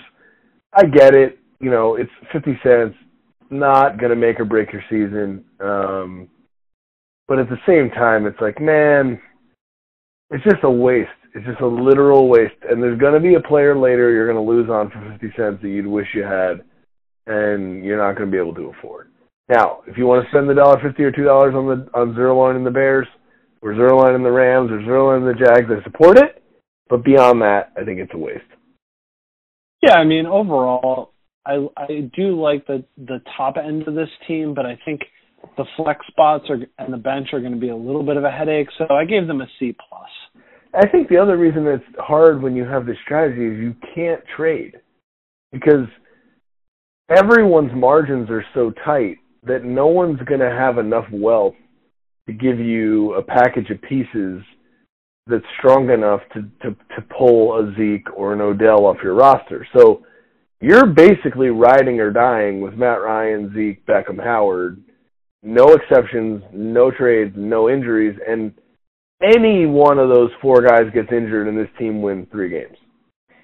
Yeah, so, I mean, but Matt Ryan, Zeke, Odell, O.J. Howard is like a 70 to 80 point floor, so at least it gives them a base to hope that one of those other guys steps forward and really allows them to put a piece together. But that is something Dave and I noticed, is that once we move to 16 teams, it is so hard to put an actual trade together to actually upgrade your team. It really just makes it so difficult, especially with all the bench spots. It's very tough. So let's move on to Brees. Brees without Tyler. I think Tyler was in the Riviera sipping on some Chianti. And I'm not going to lie, I think Brees was really missing his Infinity Whiskey bottle, because I have big question marks about this team, even though I think Deshaun Watson has a chance to be QB1 over Mahomes, especially at $2. I have questions about almost every other pick they have. It's not a very good team. It's just not. There's not a lot to get excited about here. Leonard Fournette is a wild overpay at $29, in my opinion. So I think it's hung on to his job last year. I think Fournette is a slight overpay, but I also think that Fournette has a better chance to return value than Devontae Freeman does. Yeah, I don't think either one. Like, neither of those guys are guys I would draft at those prices, because I think that's where you rapidly enter the zone where I'd rather have Carson, Aaron Jones, Duke Johnson, these $20 running backs. Maybe the Duke is in your style, but I'd rather have the $20 running backs than the $28 running backs. I completely agree. Like, I think the Jaguars' offense was all about hiding Blake Bortles for the last 3 years, and even though I don't think he is like a superstar, I do think Foles is a step up. And yeah, their offensive line is good. They want to introduce Fournette to the passing game.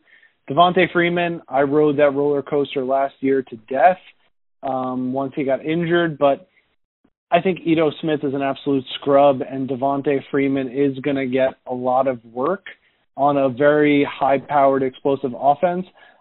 Their bench, kind of garbage. I mean, this was the only team that you name-checked thanks to Kiki Kuti. You honestly didn't think that was a player? No, I really didn't. And I can't believe, I mean, I got to hand it to the league. Maybe they have too much respect for the commissioner. Maybe they're just too lazy. Maybe they don't think it's that funny. But nobody this year took a chance at trying to get me to shout out a guy who didn't exist. Bougie Johnson? Bougie Wilson? He's not ready yet. No, nobody threw out, like, there's always, I think last year or the year before, it was like a DeMarcus, LeJohnson or something that someone tried to get me to shout, and I was on it in a heartbeat. Nobody took a shot. I questioned roughly 45 names of players who actually existed, but nobody took a chance. I couldn't believe Kike, Kute, Kuti, Kutois. I couldn't believe that was an actual person. And it is very on brand for this team to wind up with Hunter Renfrow as the last spot of the squad. I just really don't know what they're going to do for their second flex spot. Like, who on their team would you feel confident putting in there? Jordan Howard early and think that he's going to be an RB1 for maybe 3 or 4 weeks. And that's it. And the thing that kind of, I don't know if it helps them or fucks them, but they took Kuti and Brees had to take a Dolphin, so he took Kenny Stills, but Stills is on the Texans now, so Stills and Kuti are going to be battling for that wide receiver 3 role outside of Hopkins and Will Fuller. So they're just hoping that one of them turns into a decent stack with Deshaun Watson. I also think they're making the classic Jared Cook mistake here. I mean, this guy, I love the Cook man, but fuck. At the same time, he's a top 8 tight end. Like, he's going to the Saints. Drew Brees is gonna throw to the tight end like he always does. He's not someone I do not think he's gonna crack the top 5, but he put up stats on the fucking Raiders last year. Like, in the Saints offense, there's at least gonna be a little volume to go around. But he's that guy who scores like 3 touchdowns one week and has got if you're a tight end who scores 3 touchdowns one time, you're basically guaranteed to be a top 8 tight end. He's very inconsistent. I will say you get enough points. He gets enough points within one of the first 4 weeks to guarantee a top 8 finish at the position. So I don't know. I feel like you end up with 80% dud weeks. He single-handedly wins you 2 weeks, and then everything else is comes out in the wash. So I don't love it. I mean, this team, I think it stinks. If Deshaun Watson challenges Pat Mahomes for QB1 overall, that might be enough to get them to 7, 8, 9 wins. But other than that, they're going to be scrambling. I agree. I think where they started with Watson at 2, I give this team like a C-. I really think if Brees would have brought an infinity whiskey bottle flask for himself throughout the draft, I think it would have gone a lot smoother. But, I think there's a lot of trap doors on this team and a lot of ways for them to finish 3rd or 4th in their division. Yeah, and that was maybe the only reason I made it 4 hours at the draft, is because there was no whiskey to poach, because I was just chugging out of people's pitchers. So depending on who you are listening right now, you might have been a casualty of that, where I would just come by and put my lips right on your pitcher that Dave bought and drink directly from it.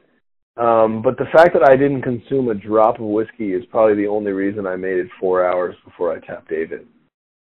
That's a fair point for the following years, because the last 2 years, as you have dipped into the infinity bottle, the deterioration has been absolutely rapid as we go into the dollar players. Yeah, and I will say that later that night, I was fucking trashed. Like, when I got home after the draft, I was, like, laying on the couch with, like, vertigo and tunnel vision. Like, I was just completely destroyed. Because usually I take more breaks. Usually I'll tap Dave in for, like, a pee break after, like, 2 hours, 2.5. He'll do a couple picks. I'll come back. Or I'll do a little chatting. I think we really were just flying through that draft. And then I just hit a wall. What I think roughly, I don't know, maybe 30, 40 players to go, I just completely tapped out. Like, I tapped Dave in, had no interest in being a part of it, couldn't be a part of it, and I just sat, like, destroyed over by Matt O, and that was the end of my night.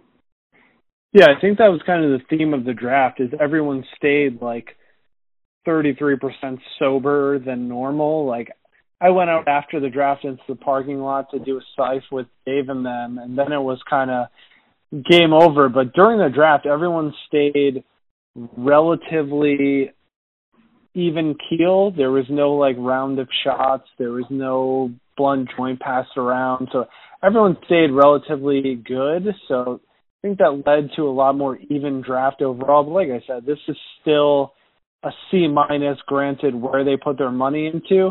Next up, we move to the Kevins.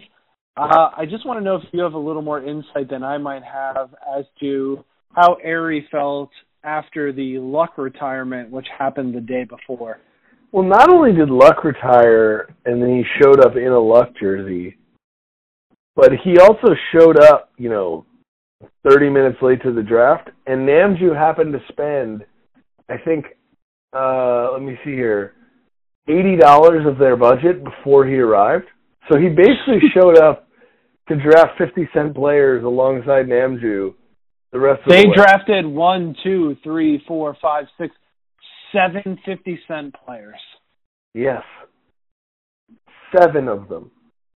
And two $1 players. Yeah. And I like that strategy. If you're going stars and scrubs, I mean, fucking do it. And they really did. I mean, Thielen isn't an outrageous value at 16. If we're being charitable, maybe it's $10 value. I gave it $7 value. I thought Thielen would have went for around 23, so I think he would have went a little bit above Amari Cooper, who went for 22. I think 23 is fair for Thielen for the amount of volume he gets. He's just an absolute stud week in, week out. Yeah, and I like the players they invested in, like, if you're going to overspend on a running back, I like overspending on Le'Veon because the contract he has, the Jets might give him 425 touches. So this is where I'm a little worried. So Le'Veon Bell, the reports that came out of the Jets were that the GM really wanted him, but the head coach, Adam Gase, who's a bit of a psychopath, didn't really want him, and now the GM is gone. And Adam Gase is still there and has taken on more control. I mean, Le'Veon Bell is obviously going to be fed into the ground. It's not like Ty Montgomery is going to take over his starting role. But for a guy that hasn't played in a year and a half, $3,750 is quite an investment. It's a lot. It's a lot. And I say, as a Travis Kelce owner, he was really touchdown dependent last year. And you have to think, I don't care how good he is, you have to think Patrick Mahomes isn't going to throw 50 touchdowns. And it's actually overwhelmingly likely he doesn't throw 40. So if Patrick Mahomes throws 38 touchdowns, what is that going to do to Travis Kelce's value? Is he still going to be a $26 player? At the same time, you're going in every week knowing you have the advantage of tight end. Like, Travis Kelce, even if he doesn't live up to what he did last year, you're going into tight end 1, 2, or 3. He's in the best offense in the league, and he is a focal point of it, so I can't be too upset about that. I thought Fuller for $5 was an absolutely fantastic value. Yeah, good value there. I like Philip Lindsay at 9.5. Good value there, too. I think that's fair value for Lindsay as they try to work Freeman back in. As for quarterback, Stafford apparently is recovering from like a broken back on a team that wants to run the ball. And Jacoby Brissett, like, I hope he works out for Aries' sake, but I don't have much faith. Like, quarterback, I think we both extol on late-round quarterback as being the proper ethos for fantasy football, but Matt Stafford and Jacoby Brissett is just like an unacceptable duo to run into the league with. And I want to know why Namju wasn't fined for calling out Brown's kicker. He didn't even know who the Browns kicker was. He just called out Brown's kicker. You can't do that. I'm pretty sure he was fined for that because he kept saying, just write down Brown's kicker. And I said, that's not how it works. Like, that's just flatly, flagrantly in violation of everything. That's not how this goes. So he definitely got fined for that. And the fact that it went into the sheet as Brown's kicker question mark, if he wasn't fined, he is now fined. And Jimmy Ryan is fined for not giving it a quick Google search. I don't care if you have to run your own team. The commissioner literally auctioneers the league and doesn't pay attention to his own team. You can kick in, chart some names, and do an occasional Google search. It's not going to cost you. So fines for everyone. And I'm interested in this team. I'm rooting for this team. I'm not bullish about this team. I think it's overwhelmingly likely they finished in last place in their division this year. But if Matt Stafford shows signs of life and the Will Fuller pick and the Philip Lindsay pick are better than expected, they'll be good. I can see a road to this team winning 9 games. I can see it. Little luck. Little elbow grease, 9 wins. I can see it. I mean, there's no Andrew Luck, but I do love the Will Fuller pick. I think Lindsay will get work. I think they're going to really be frustrated at quarterback to hit 20 points per week. And it comes down to they need Le'Veon Bell to be Le'Veon Bell.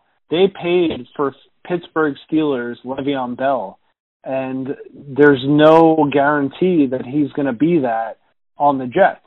So they paid top of the market value for him and Kelsey, and if they don't produce at that value, then they're going to be missing the playoffs and hoping to avoid the wallets.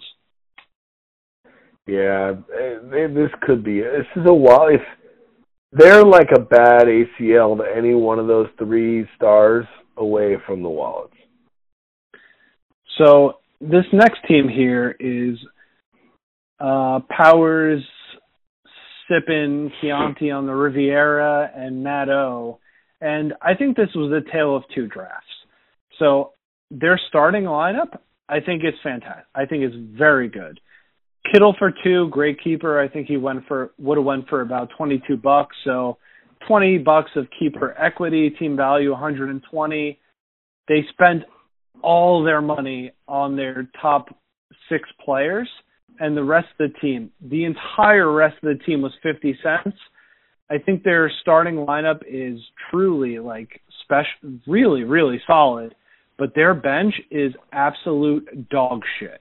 It is terrible. Old. It has old, bad no name. Upside, and just complete dog shit. I don't even know if Theo Riddick is on a team at this point.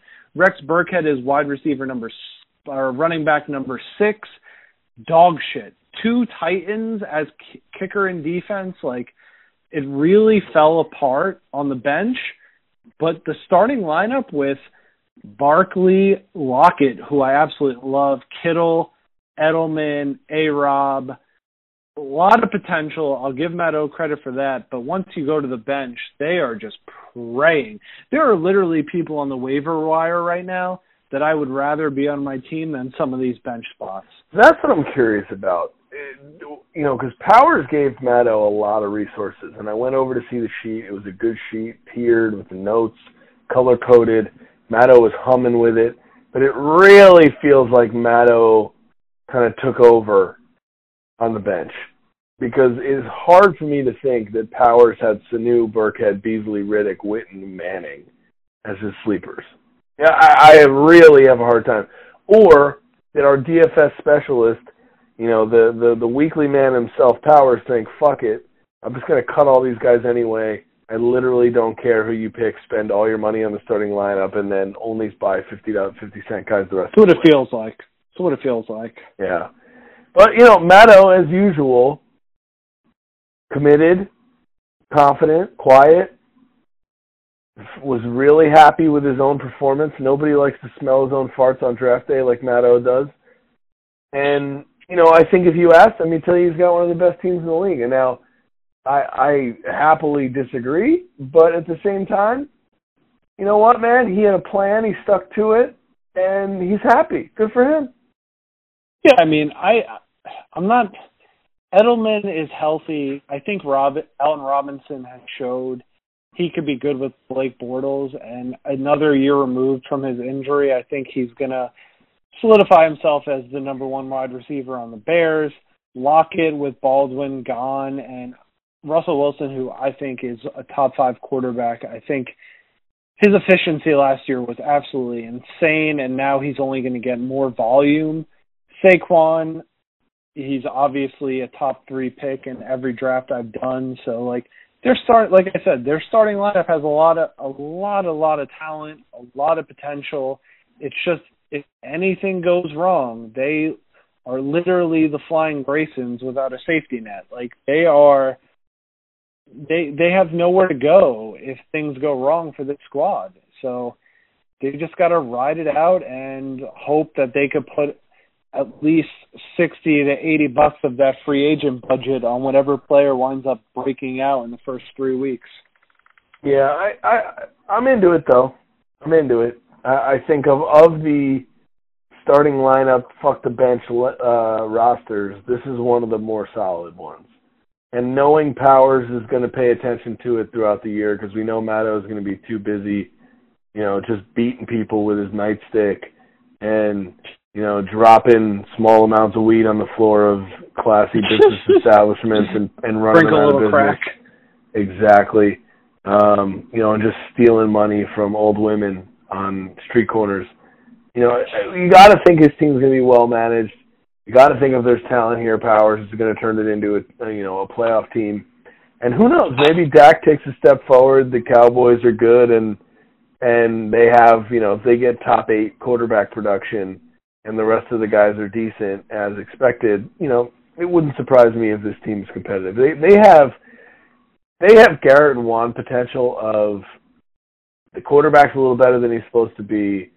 One of these receivers becomes a superstar, and then the stars they have produce as they're supposed to, and they win a lot of football games. I see potential for that here. If it doesn't happen, I wouldn't be shocked. I see more potential for that here than with most rosters. Yeah, I mean, at the same time, I mean, you said Powers is going to be monitoring waiver wires throughout the season. I mean, Meadow should have some time now that the NYPD is in their slowdown period. But I mean, that's a topic for our other podcast, as Pantaleo was fired there.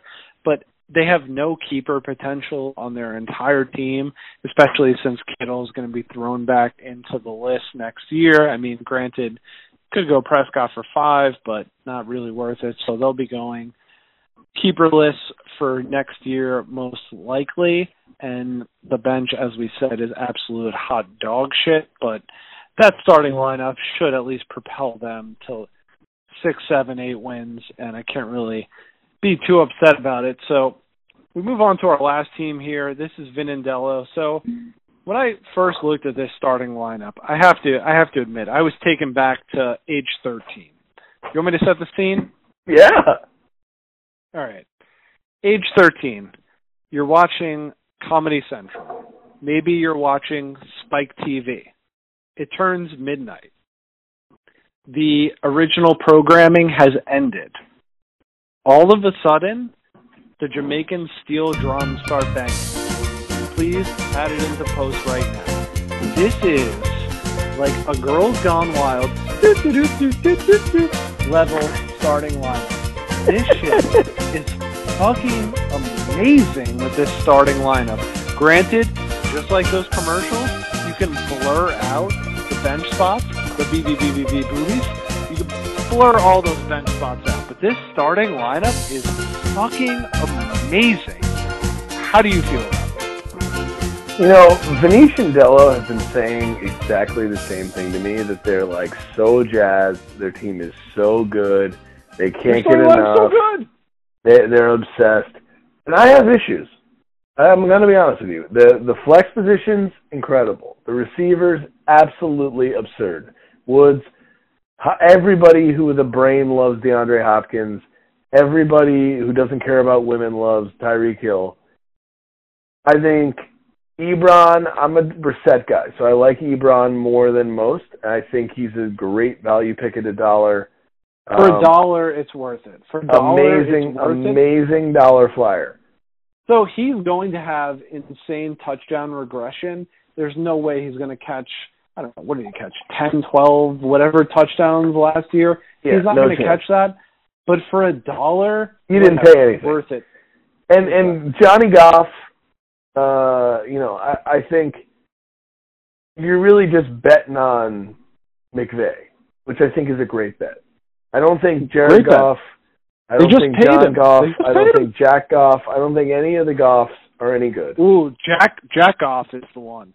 Well, when you started with the late night Comedy Central, I thought that's where this was going. Don't forget Spike TV, but Jack Goff with, I like that they stacked him with Woods. So anytime Woods catches that touchdown, it's double bangers. It's fucking threesome right there, but I love what they did with this team. I think Sony Michel for 13 might be the running back. Running back play of the draft. He is the best undercover pick to lead the NFL in touchdowns. Like the Patriots' number one running back always eats. As long as he stays healthy, he's going to dominate. And then you add Woods, Hopkins. You're presuming he's going to be the guy. He's going to be the guy. There's like seven guys on that depth chart. There's a guy who's currently in the Arena Football League. Damian Harris. Yeah, there's a guy who's currently in the Arena Football League who's got just as good a chance to run for 9 touchdowns as Sony Michel in the Patriots offense. Yeah, but they got Sony Michel and Damian Harris. So they have two of the options that are actually going to run the ball. Yes, obviously James White is going to be the pass-catching back, but Sony Michel, and then they drafted Damian Harris, I think, in the third round this year. They have it locked up. Like, Rex Burkhead is not going to be a thing this year. We thought he was going to be a thing last year. It didn't happen. The fucking white cue ball just didn't work out. Granted, the back end of their bench with Haskins and McKinnon are eminently cuttable. There's no reason for them to be on a team. There are fine people on the waiver wire to pick up, but their starting lineup in our league that is so shallow with starting spots, girls gone wild, bang the steel drums, let it fucking go. I think they're in line for an absolute playoff spot, and I don't see how they don't get it unless fucking tragedy strikes. I told Dello that he better not disrespect me and win the league now that we're not partners anymore. That I would take it as a personal affront if he won and diluted our 2011 playoff win, which is rapidly approaching its 10-year anniversary. Now I just won't stand for it.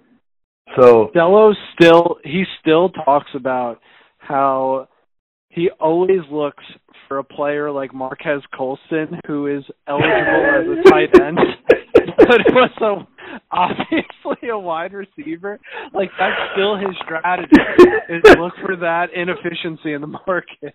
I mean, I got to hand it to him. In those years, he was on fire. I mean, we only won the title because he was pounding the waiver wire, and he came away with Mike Tolbert and Peyton Hillis, and we literally started them 12 times each on the way to the title. Do you still have a Hillis jersey? Yeah, 100%. Of course. 1,000%. I'll never get rid of that. I might wear that to next year's draft. I mean, I sort of stopped wearing grown men's names on my back, but otherwise, if I did, I'd break out the Hillis in 4 seconds.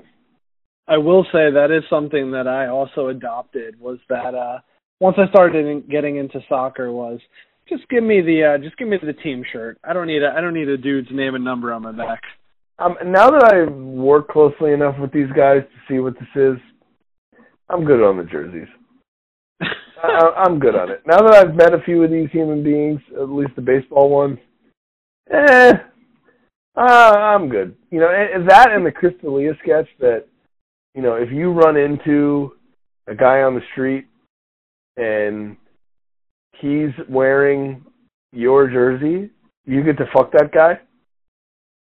I think I think that's fair, and I also don't want to get caught in that position. I'd hate to have a Peyton Hillis jersey on in public, run into him, and him say, "Look, I get to fuck you now because you're wearing my jersey." I'd hate for that to happen to me. See, I feel like that is a fair rule, and you run into enough of these guys that it's actually a real worry for you that it could actually happen, that you just have to, like, assume the position and just let them go to town. Yeah, exactly. And I think it's the personal hedge that I just don't wear jerseys anymore. So, I mean, this team, I give the starting lineup an A+. I give the bench, like, a C. But, like, the bench doesn't matter in our league. So I can't hate on them for going a true stars and scrubs team composition. Which starting lineup only team do you like better, this team or Troy and Chap?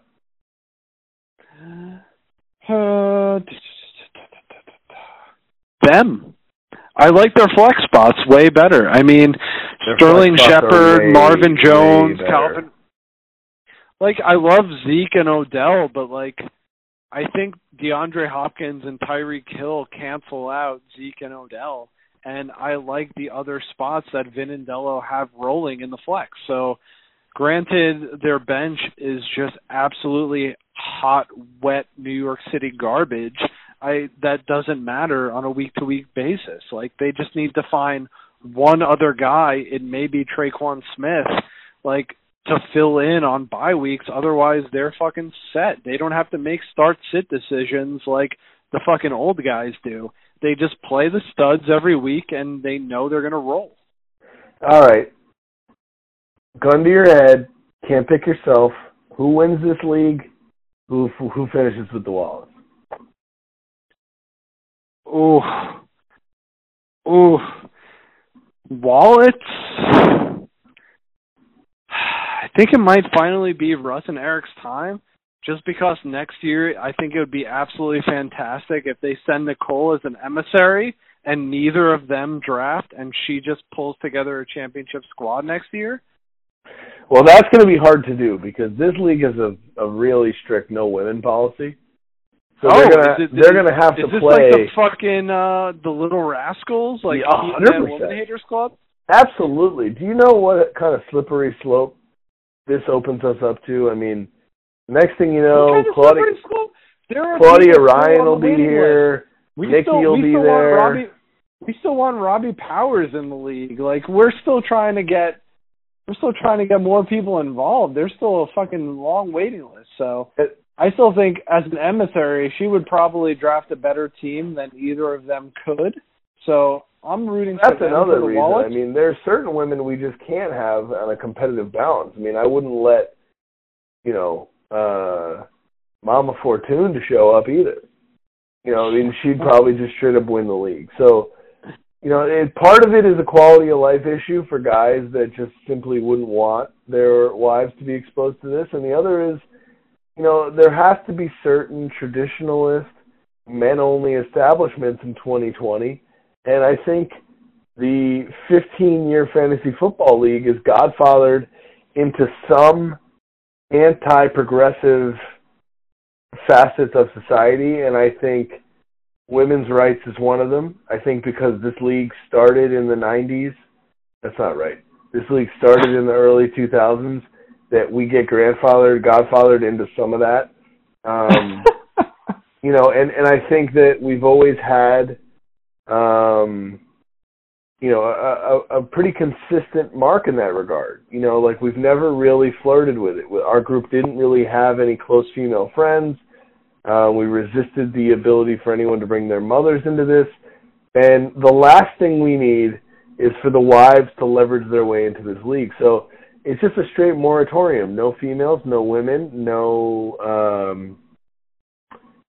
sisters, no daughters. And that's how it is. The one thing I will say is for any of the single guys out there, purporting yourself as a feminist is actually financially a very good deal. Mm. Like, if you're trying to go out to nice dinners, nice brunches, nice bars, like pushing equality is actually good on your bank account. So that is the one thing I will say where like you try to go chivalrous and they're like, no, I have a good job. Like we don't need to do that. Like that'll actually save you a little bit of coin. So on the reverse end of that exclusionary idea, for the single guys out there, it is actually a good policy to push feminism instead of being a, oh, like, I'm the man, like, I'll take care of this. That's the only thing I will say on that in that regard. Oh, look, there are values, benefits, improvements that can be made to all of our lives in this regard outside of the confines of fantasy football draft day. There's no doubt about that. But this thing here, I think fantasy football is vastly and objectively improved by toxic masculinity. It's one of those things that if there's not a requisite amount of jocular humor, farting, spit takes, just insults, mom jokes, like these things are sort of what stirs the drink.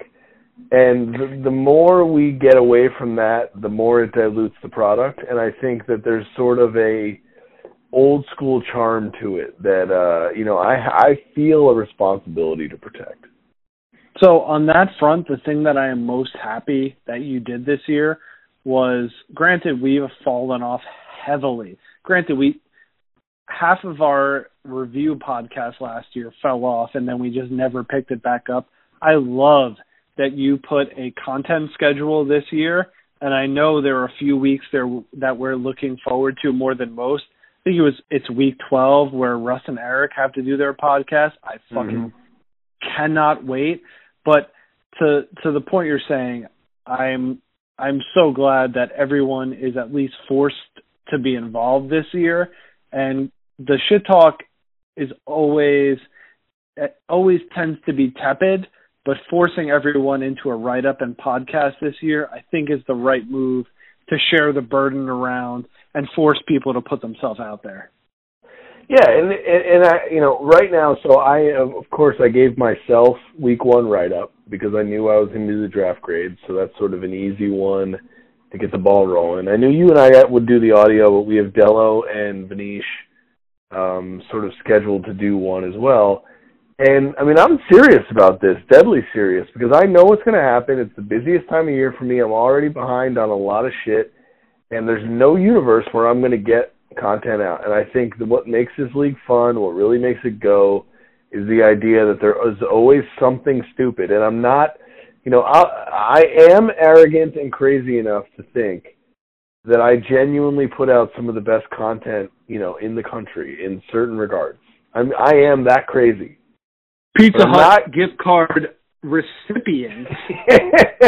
But I'm not crazy enough to think that everyone else feels that way.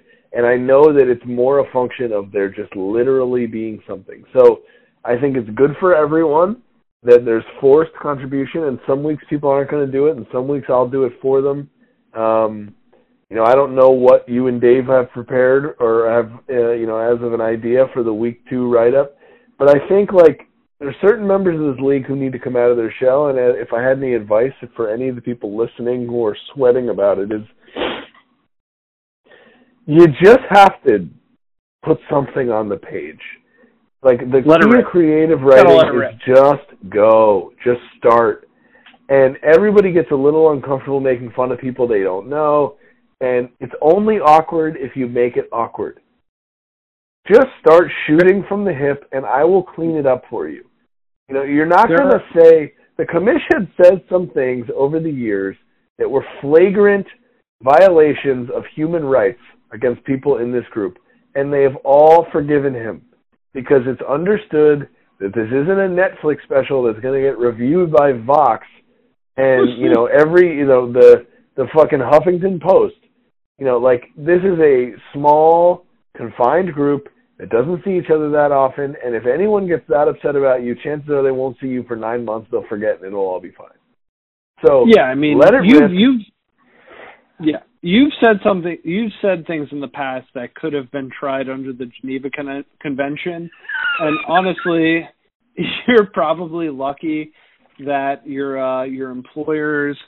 Granted, some of the players you probably represent have said things that should have gotten them fired.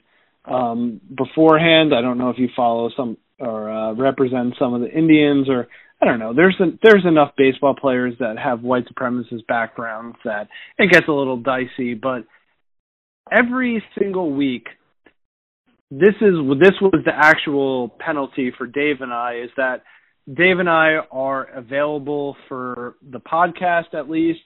I mean, me and him already have our write-up planned. We already have the fucking format planned, the content planned, our team names and fucking GIFs/Photoshops ready for the year. I know other teams have already hit him up for Photoshops.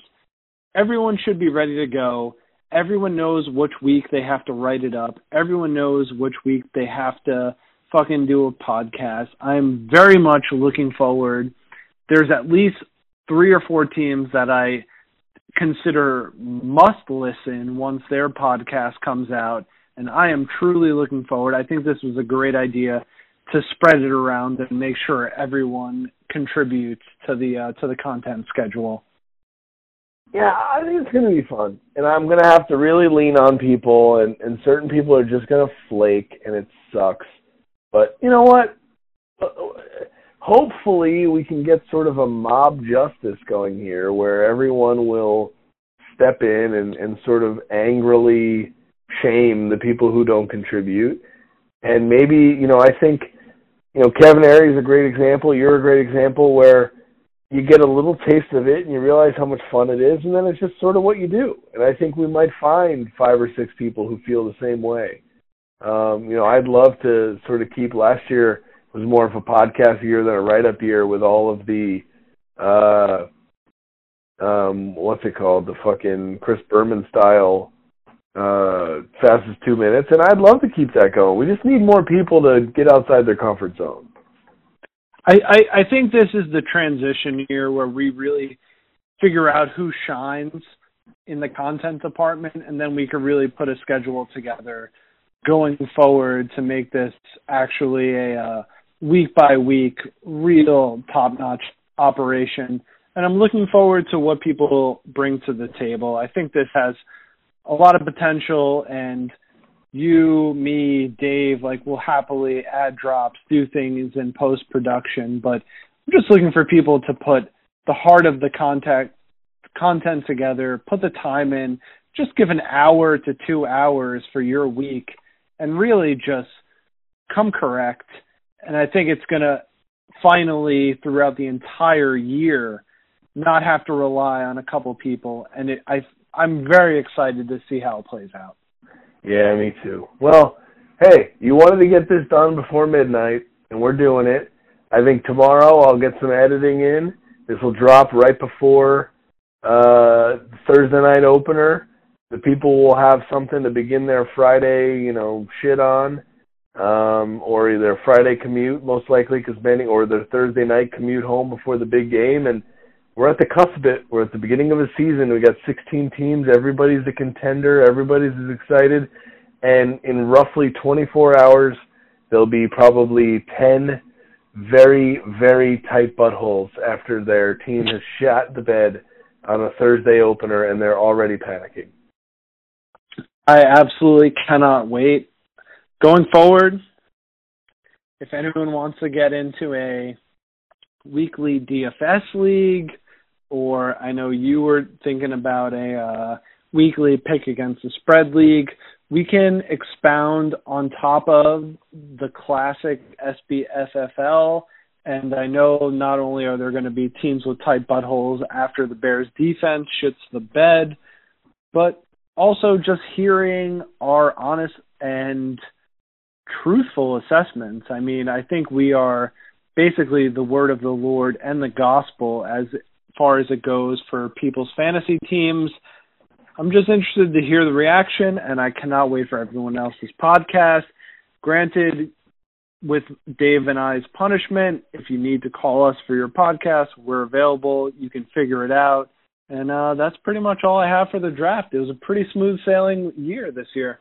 Yeah, good draft review. You know, maybe we need to have it somewhere else that will lead to more mayhem next year so we have more to talk about. I mean, we really just got after the the results. So yeah, next year we'll do LSD in the Punch Bowl, and we'll see what happens. All right, Bobby boy. Well, you have a good night. Worst of luck this season, and I'm sure I'll talk to you in a week. Same to you. Bye. See ya. See ya. Like at get me saying like plan apply. Plan apply. Can you hear me? No, I respect Bobby Foster. I'm very much responsible for the success of this year's podcast. I don't know what to say. I get like 20, 25 emails a day. I think our commission's scumbags.